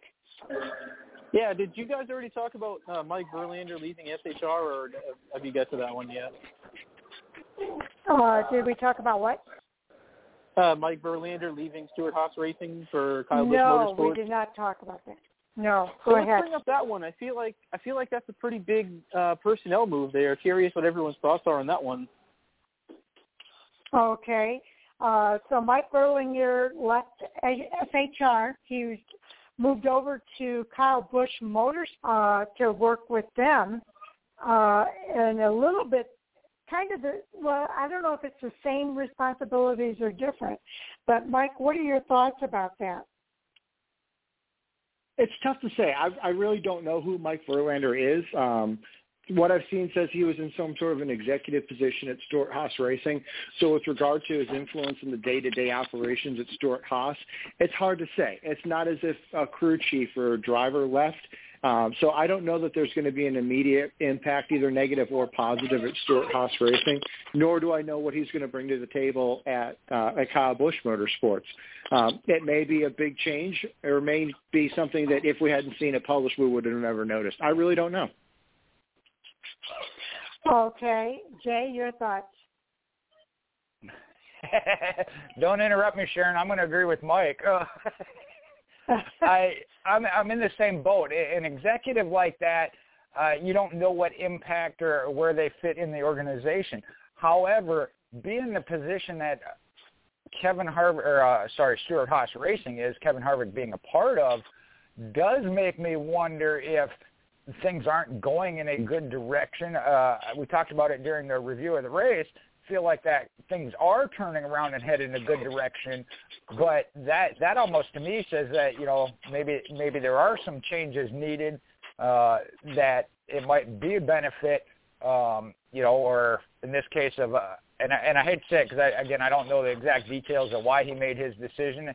Could be uh, better pay, whatever but it makes you wonder if it isn't uh, what they call rats jumping off a sinking ship. If if he doesn't feel that that Stewart-Haas is in a, in a good direction, or they're going to start going on the decline, that he's bailing out early. Well, I'm going to take a little bit of a different uh, take on this because uh, Mike Verlander has been with Stewart-Haas Racing forever. So the fact that he's leaving Stewart-Haas Racing is kind of a big deal. Uh, and the other part of this is that he's leaving uh, Stewart-Haas Racing to help Kyle Busch on newly created uh, revenue sources. So uh, he's going to become the president and chief revenue officer of Kyle Busch. So what that tells me is that Kyle Busch, he's already kind of reached out and taken uh, there's the rowdy uh, energy drink. Uh, it kind of reminds me of what Dale Earnhardt Jr. did so much of with the, uh, you know, the saloon and different things that he's done to create revenue sources uh, that can help him keep doing what he's doing.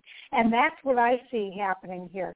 I think Verlander is going to be a big asset to Mike. I mean, sorry, to uh, Kyle Busch in creating new revenue sources uh, that will help him grow uh, his presence within NASCAR.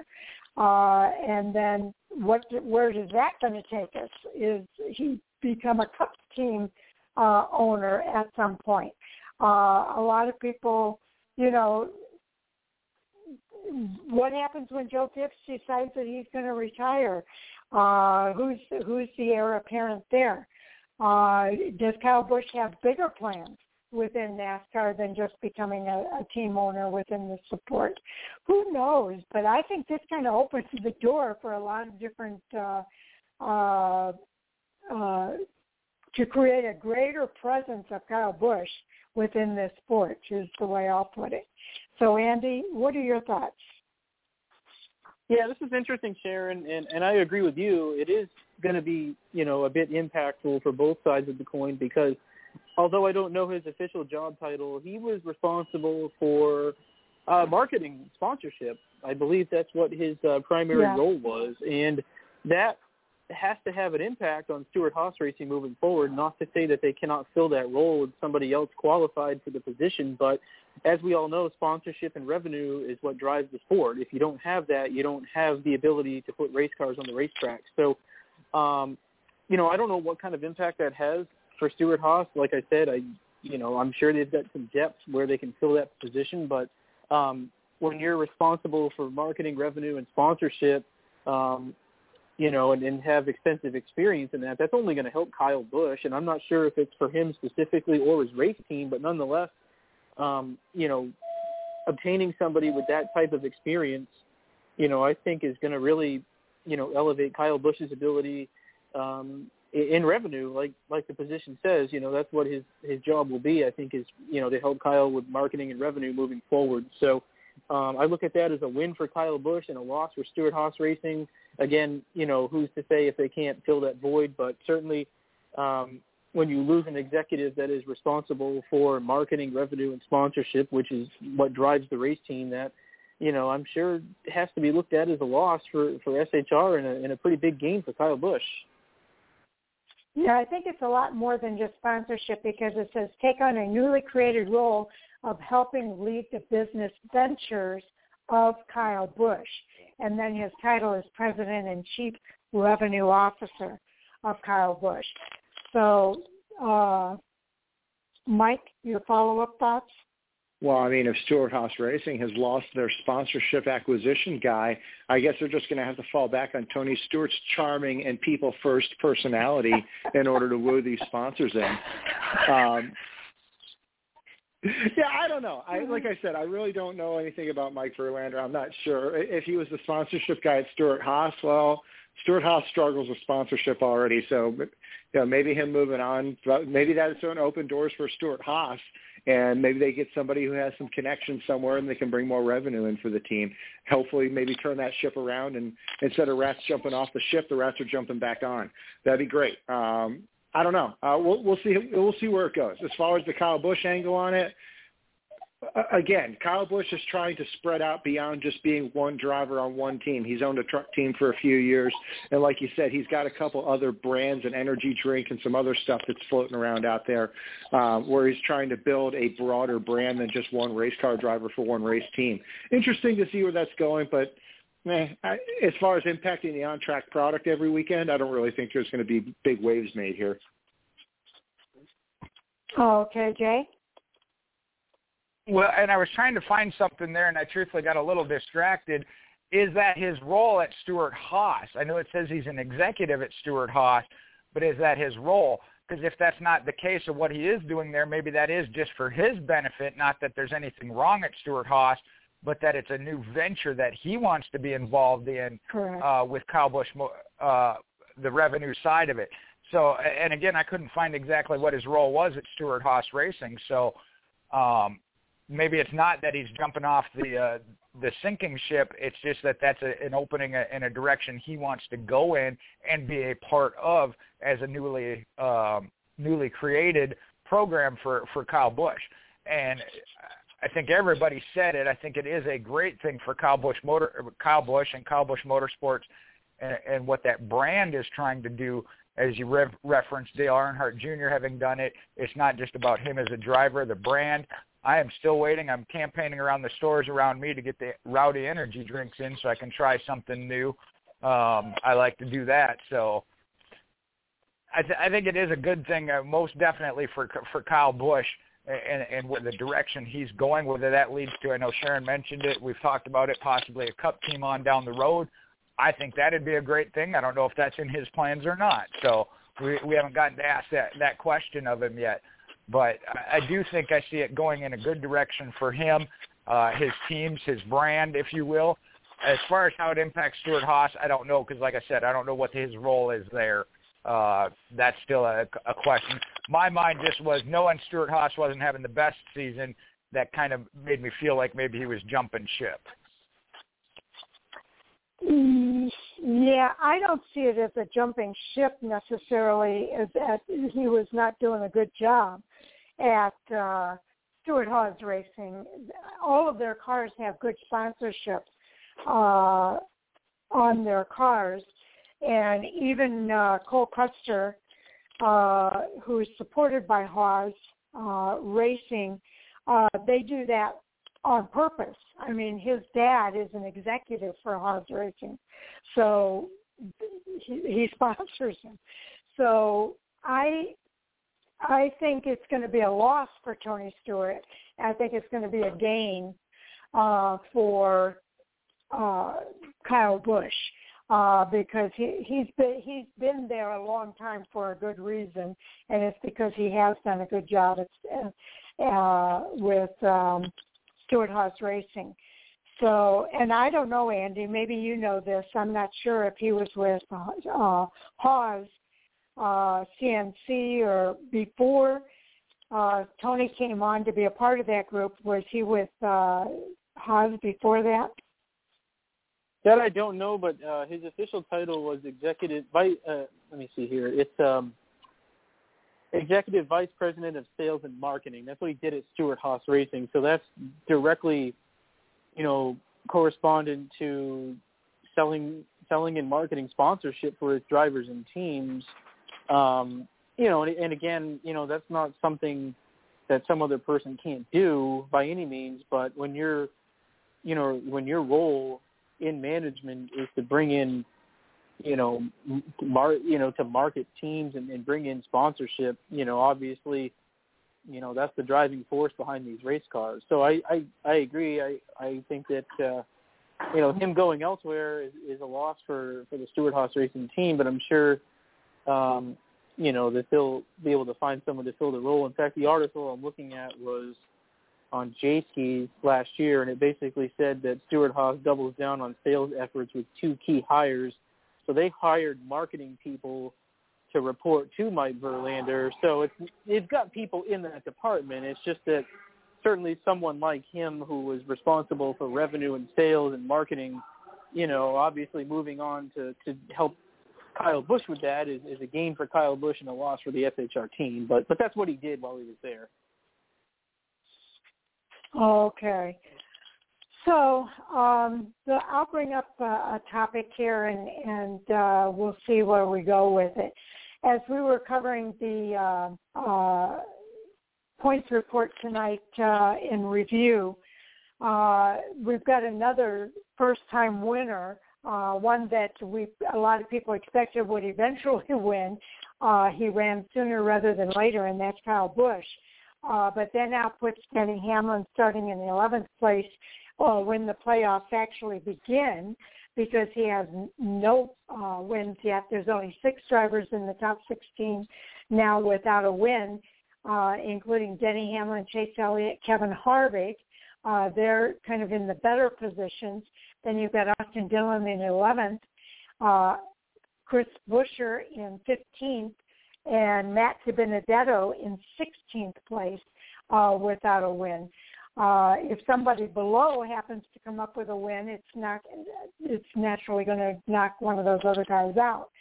Um, but we came up with a couple of different scenarios here of what if we do get uh, you know, more new winners, if those guys all get a win, what happens if we get 17 winners uh, and somebody gets knocked out because they just don't have enough points? Is that a possibility? And then along with that, who's going to be the next first-time winner, and who's going to be the next uh, uh, repeat winner in the Cup Series? Uh, and that first time winner, by the way, could come from somebody who is below the cut line. So uh, let's go with that. So Andy, we'll go to you first, and then Jay, and then Mike. Well, I know from talking to Mike, I think we're both team. Let's see more than 16 winners. I know I'm pulling for it because if there's ever a year when it can happen, it would be this year. I mean, we've seen um, a lot of diverse winners so far this year, and some heavy hitters that yet to win that you would expect to win at some point. So, um, I definitely think we can see it. I think that you can see uh, the potential for a car that has won a race to not make it in. Um, you know, we haven't seen that yet in the playoff system, but I do think we're trending that way, especially when you consider uh, the number of road courses, um, you know, some venues we haven't been to yet, you know, with cup cars like Nashville. Um, and you know the the unknown of the road courses is going to make things interesting. Um, you know, and obviously Chase Elliott, although winless, you know he's going to win at least one or more of those road courses. Um, so there's there's some heavy hitters yet to win, and I, I definitely think that puts guys uh, in jeopardy of of not making it. You know, I mean, look at look at the 34 car. I mean, they win the biggest race first race of the year, probably thinking they're in good shape. And honestly, if I were them, I'd be nervous because they're probably the first guy out, you know, come playoff time if they get bumped out. You know, I think they're actually doing pretty well in points, truthfully, so maybe not. But um, I don't think you can guarantee that in this year a win and you're in is, is going to get it done. So um, as far as the next repeat winner, I mean, you, I I got to go with Larson. Truthfully, I feel like they are the fastest car on the mile and a half week in and week out. Although they haven't won only one of those races, they have only won one of those races. You know they're going to win some more. And uh, as far as the next first time winner, I mean it's hard to bet against you know someone like Chase Elliott really to get his first win of the season. Obviously he's going to win at some point sooner than later. So I would say uh, next you know got to get their first win Elliott, and then the first you know repeat winner Larson for sure. Okay, Jay. Well, some things fall in line with Andy there. Uh, I do think Kyle Larson is your next repeat winner. Uh, I think I, I actually had him picked you when I did the article on on a different winner through 11 races and breaking the record. He was the one I think made the most threat to it. He wasn't at Bristol, but he was at a couple other tracks that I didn't expect him to be. Uh, and we've seen he's had some dominant cars and, and not ended up winning. So I do think he is the next repeat winner. The next new winner of the year, just for this year, uh, that's a tough one. I got to put it on Denny Hamlin. I mean, he has been so close and so much more consistent than Chase Elliott. I would put him as next of the heavy hitters as as he referenced them, and then Kevin Harvick. Uh, now Harvick was uh, obviously second this past weekend, came really close, but throughout the year, Harvick has just kind of been a, a fifth to tenth place guy, which again isn't bad unless he's comparing to last year of his own standard. Uh, Chase Elliott, your defending champion, again, not up to his standards, but we've also seen him win multiple races late in the year and going into the playoffs at the right time. So I'm not super concerned about him making the playoffs per se, unless it requires a win to get there. And, that's the other part of Sharon's question. Um, so yeah, I'd have to put the next winner uh, as Denny Hamlin. When you look at, let me pull the uh, points back up. Uh, what Andy mentioned there, Michael McDowell is kind of in the middle. Chris, uh, we talked about this during the, the review. Christopher Bell with a win is in 12th. Michael McDowell is in 13th. And then Alex Bowman is actually the lowest one of the one race winners. Uh, so right now, uh, Bowman is actually the one that's closest. It's only by eight points. Bell is a little bit more secure. He's got 292 points. McDowell at 268. Bowman at 260. So I think it is between those two. And unfortunately, you do got to kind of give that uh, advantage to Alex Bowman as part of Hendrick Motorsports if one of those two is the one to get pushed out. Well, next part. Okay. Uh, 17 different winners, I think, is a very high probability. You know, it was a thought at the beginning of the year when we started this streak. Uh, we're getting really close to it being reality. We have 10 winners in, or 10 different winners in 11 races. Mentioned Denny Hamlin, Chase Elliott, and Kevin Harvick. Uh, I still have faith of putting it out there. I think those three are guaranteed to get a win almost. Uh, but then you throw in ones that don't have a win that very well could, and we wouldn't have an issue see, uh, it.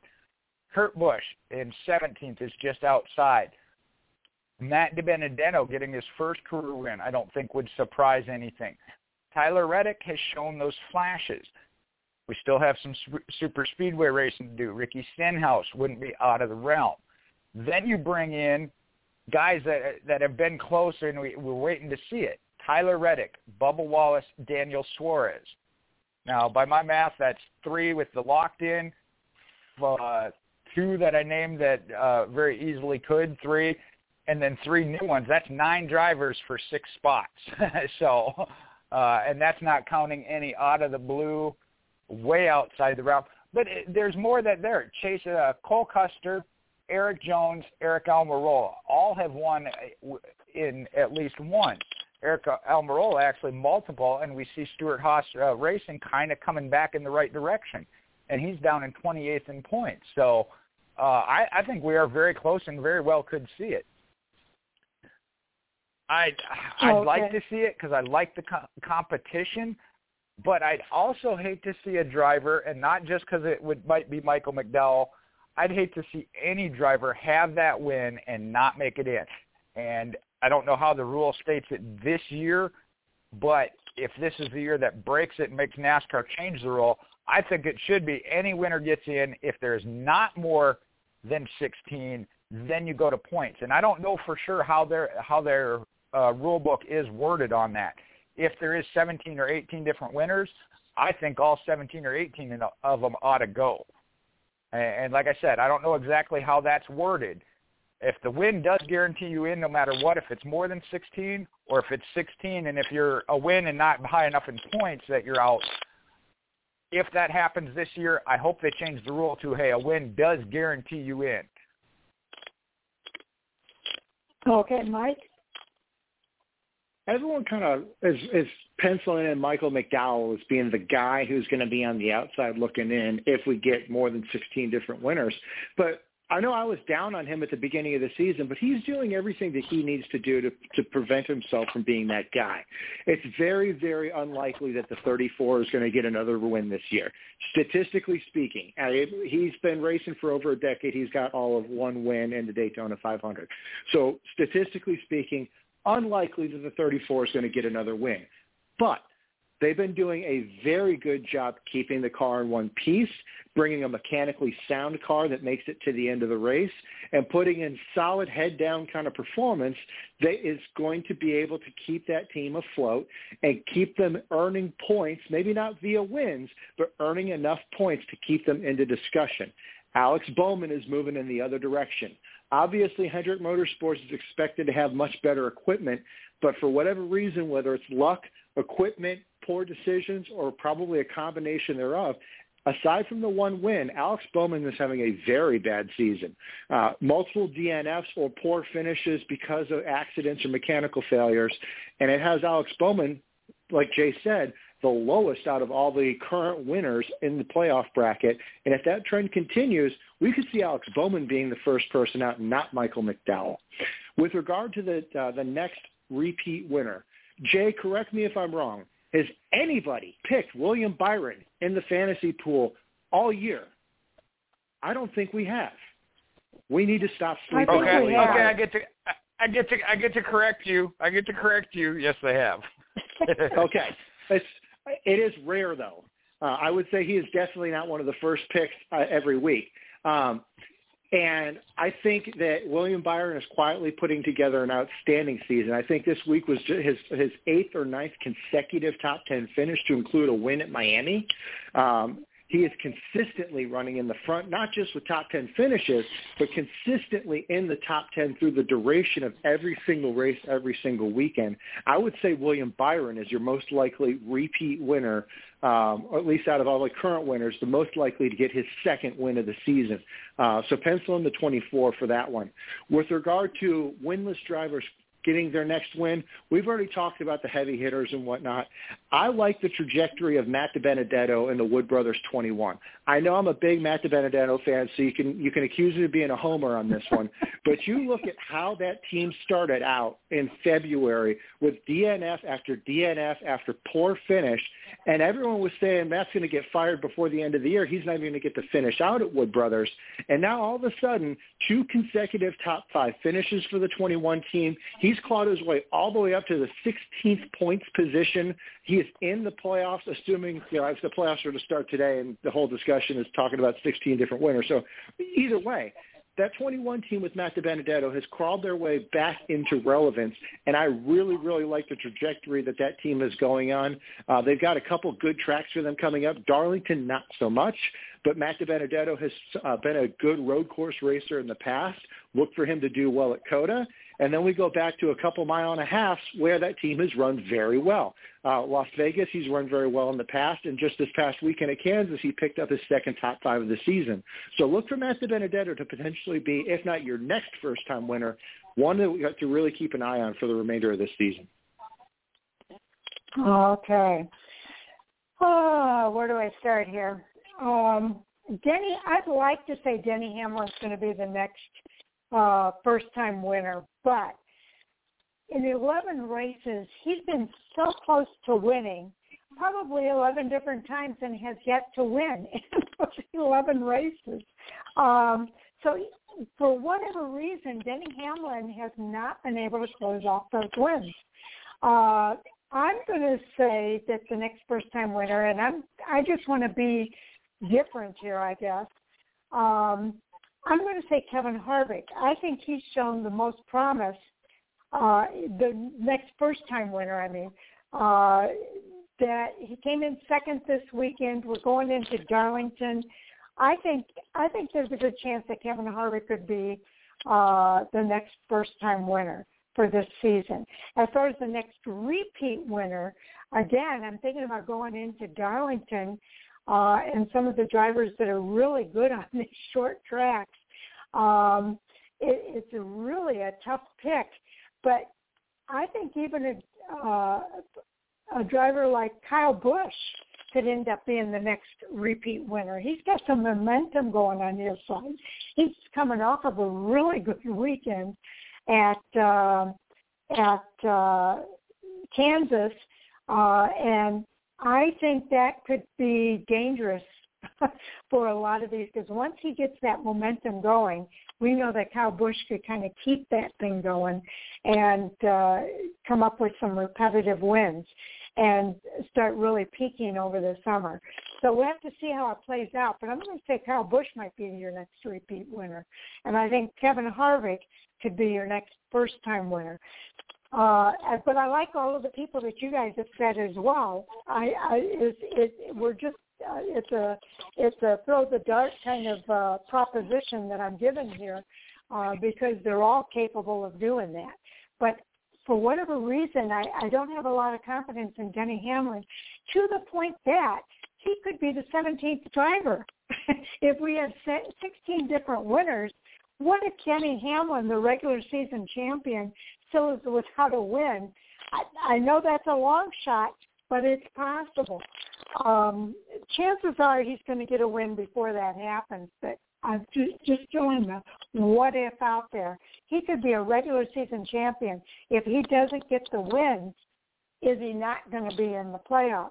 And that's where I go with Jay, that NASCAR is going to have to take a look at it and, and make a decision about, you know, what, where, what are they going to do if there's 17 different people with wins or what are they going to do if their regular season champ falls below the cutoff line because there's 16 winners ahead of them? Um, so some interesting scenarios, I think, gearing up here. It, it, it is going to be fun to see what happens, but I think we are definitely headed toward uh, a, a large number of winners in the Cup Series this year and some scenarios that we've never before seen in the Cup Series uh, that we're going to need to deal with when it comes playoff time this year. So, Andy, follow up. I think I'm all good on this one. Okay, Jay. That's a weak answer, Andy. Uh, no, uh, I like what you're saying there, uh, Sharon, about uh, Harvick at Darlington. As I was thinking about it, though, that's a track you want to run up against the high on the high side, get that Darlington stripe. That does favor my yep. pick of Kyle Larson, but I think it also plays into Tyler Reddick and Cole Custer as ones yeah. that haven't won. So, and I understand your lack of concern with Denny Hamlin. You're right; he has been so close and hasn't done it. So why would he now? Uh, that's an interesting side to the Hamlin deal. So, so some good thoughts there. And lastly, with this topic, uh, Owen's not on tonight, but we're going to bring some analytics. Uh, Mike, Byron has been picked twice. Uh, I thought it was more than that, so you are correct. It hasn't been very often, but one of them was this past weekend at Kansas by James, and then Tommy did it back at Martinsville. I thought he had been picked in Daytona too, but uh, I was I couldn't back that up. Uh, but the analytics don't lie. Okay, Mike. Well, there you go. Um, so I, I wasn't completely wrong because I, I I did hedge that by saying or not picked very often. So I'm going to give you half credit on that one, Jay. You got me but, a little yeah, bit. I I have to agree. It was it was not very many times. I really thought it was more. Okay. Um, speaking of William Byron, where did William Byron win last time? Homestead, Miami. What is Homestead, Miami? Homestead, Miami is a symmetrical version of Darlington. I think Darlington plays into William Byron's strengths just as well as it does to Kyle Larson, Tyler Reddick, and Cole Custer. And uh, I think uh, based on the consistent great performance we've seen out of the 2014 team this year, plus the track suiting William Byron's style of driving, uh, I think we can expect to see the 2014 team running up front this weekend at Darlington as well. Okie doke. Uh, some interesting thoughts there. I think we'll go ahead and wind it up there. I don't have a whole lot more to add. Uh, and let's do our roundtable. Andy, we'll start with you. Yeah, uh, Twitter CB14 fan, and uh, good to be back for I guess a rare appearance for me this year. It's been very difficult, unfortunately, doing these shows, but uh, glad I could come on for a little bit tonight. I know for a fact Thursday I'll be busy, and unfortunately probably going to miss most, if not all, the racing this weekend, which is unfortunate because I love Darlington and I love the Throwback Weekend. But I will do my best to keep up with it and see what's going on. But uh, looking forward to the fact that it is low downforce, high horsepower, which does produce and will always produce the best racing. Change my mind and on to the next one. okay, Mike. Mike underscore Orzel on Twitter, Mike double underscore O on Reddit. Uh, if you haven't seen it yet, swing over to Fan for Racing blog and check out the uh, Fan at the Track article that I wrote last week regarding Talladega Super Speedway. I had a blast, and if you haven't been to Talladega, I strongly encourage you to go because you'll have a blast too. Uh, probably not going to be able to make the show this week or uh, Thursday due to work commitments, but I should be available this weekend to chat, and uh, we'll see about Monday. I haven't looked at my work schedule that far out, but uh, I'll keep you posted. Hopefully, I can uh, I can make an appearance here sooner rather than later. Okay, and Jay. Uh, you can follow me on Facebook, Michael Husmann, uh, Mopar MJ8 on Twitter and Instagram. And I had to go look at the date. I thought maybe it was Friday the 13th because I just feel like I agreed with Mike way too many times tonight, and, and that scares me. So uh, uh, we'll have to see how how, how I fare with uh, maybe Tommy or Owen can be on Thursday night if you guys can't be. Uh, you know, we have such a great time, and the mix of these guys coming in. Uh, I know I got a date coming up. I'm not going to be able to make it, so uh, great to have the entire team that we have here at Fan for Racing and and be able to mix it up like that when we when we have to. Yes, indeed. Uh, and uh, I am Fan for Racing sites on Twitter, Fan for Racing blog and radio elsewhere. And uh, I'll tell you what, it, I do appreciate all of our listeners for tuning in every week uh, to hear what we have to say, as well as uh, all of you for all that you do. We, uh, I did not get to um, Sam's. I, I hope he's got it out there. I haven't even checked, had a chance to check to see if Sam put out the. Uh, I know he said it was going to be late today.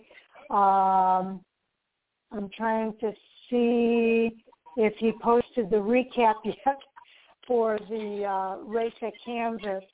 Uh, yeah, he does have it here, so I'll try to get out that out first thing in the morning. His recap, he he got it to me a little bit late today, uh, so I didn't get it out today. But uh, uh, watch for that to come out tomorrow.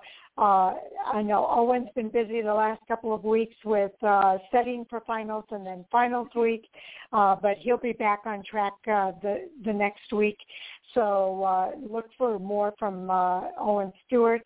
And then uh, I know Tommy's been thinking about some different things that he wants to write about.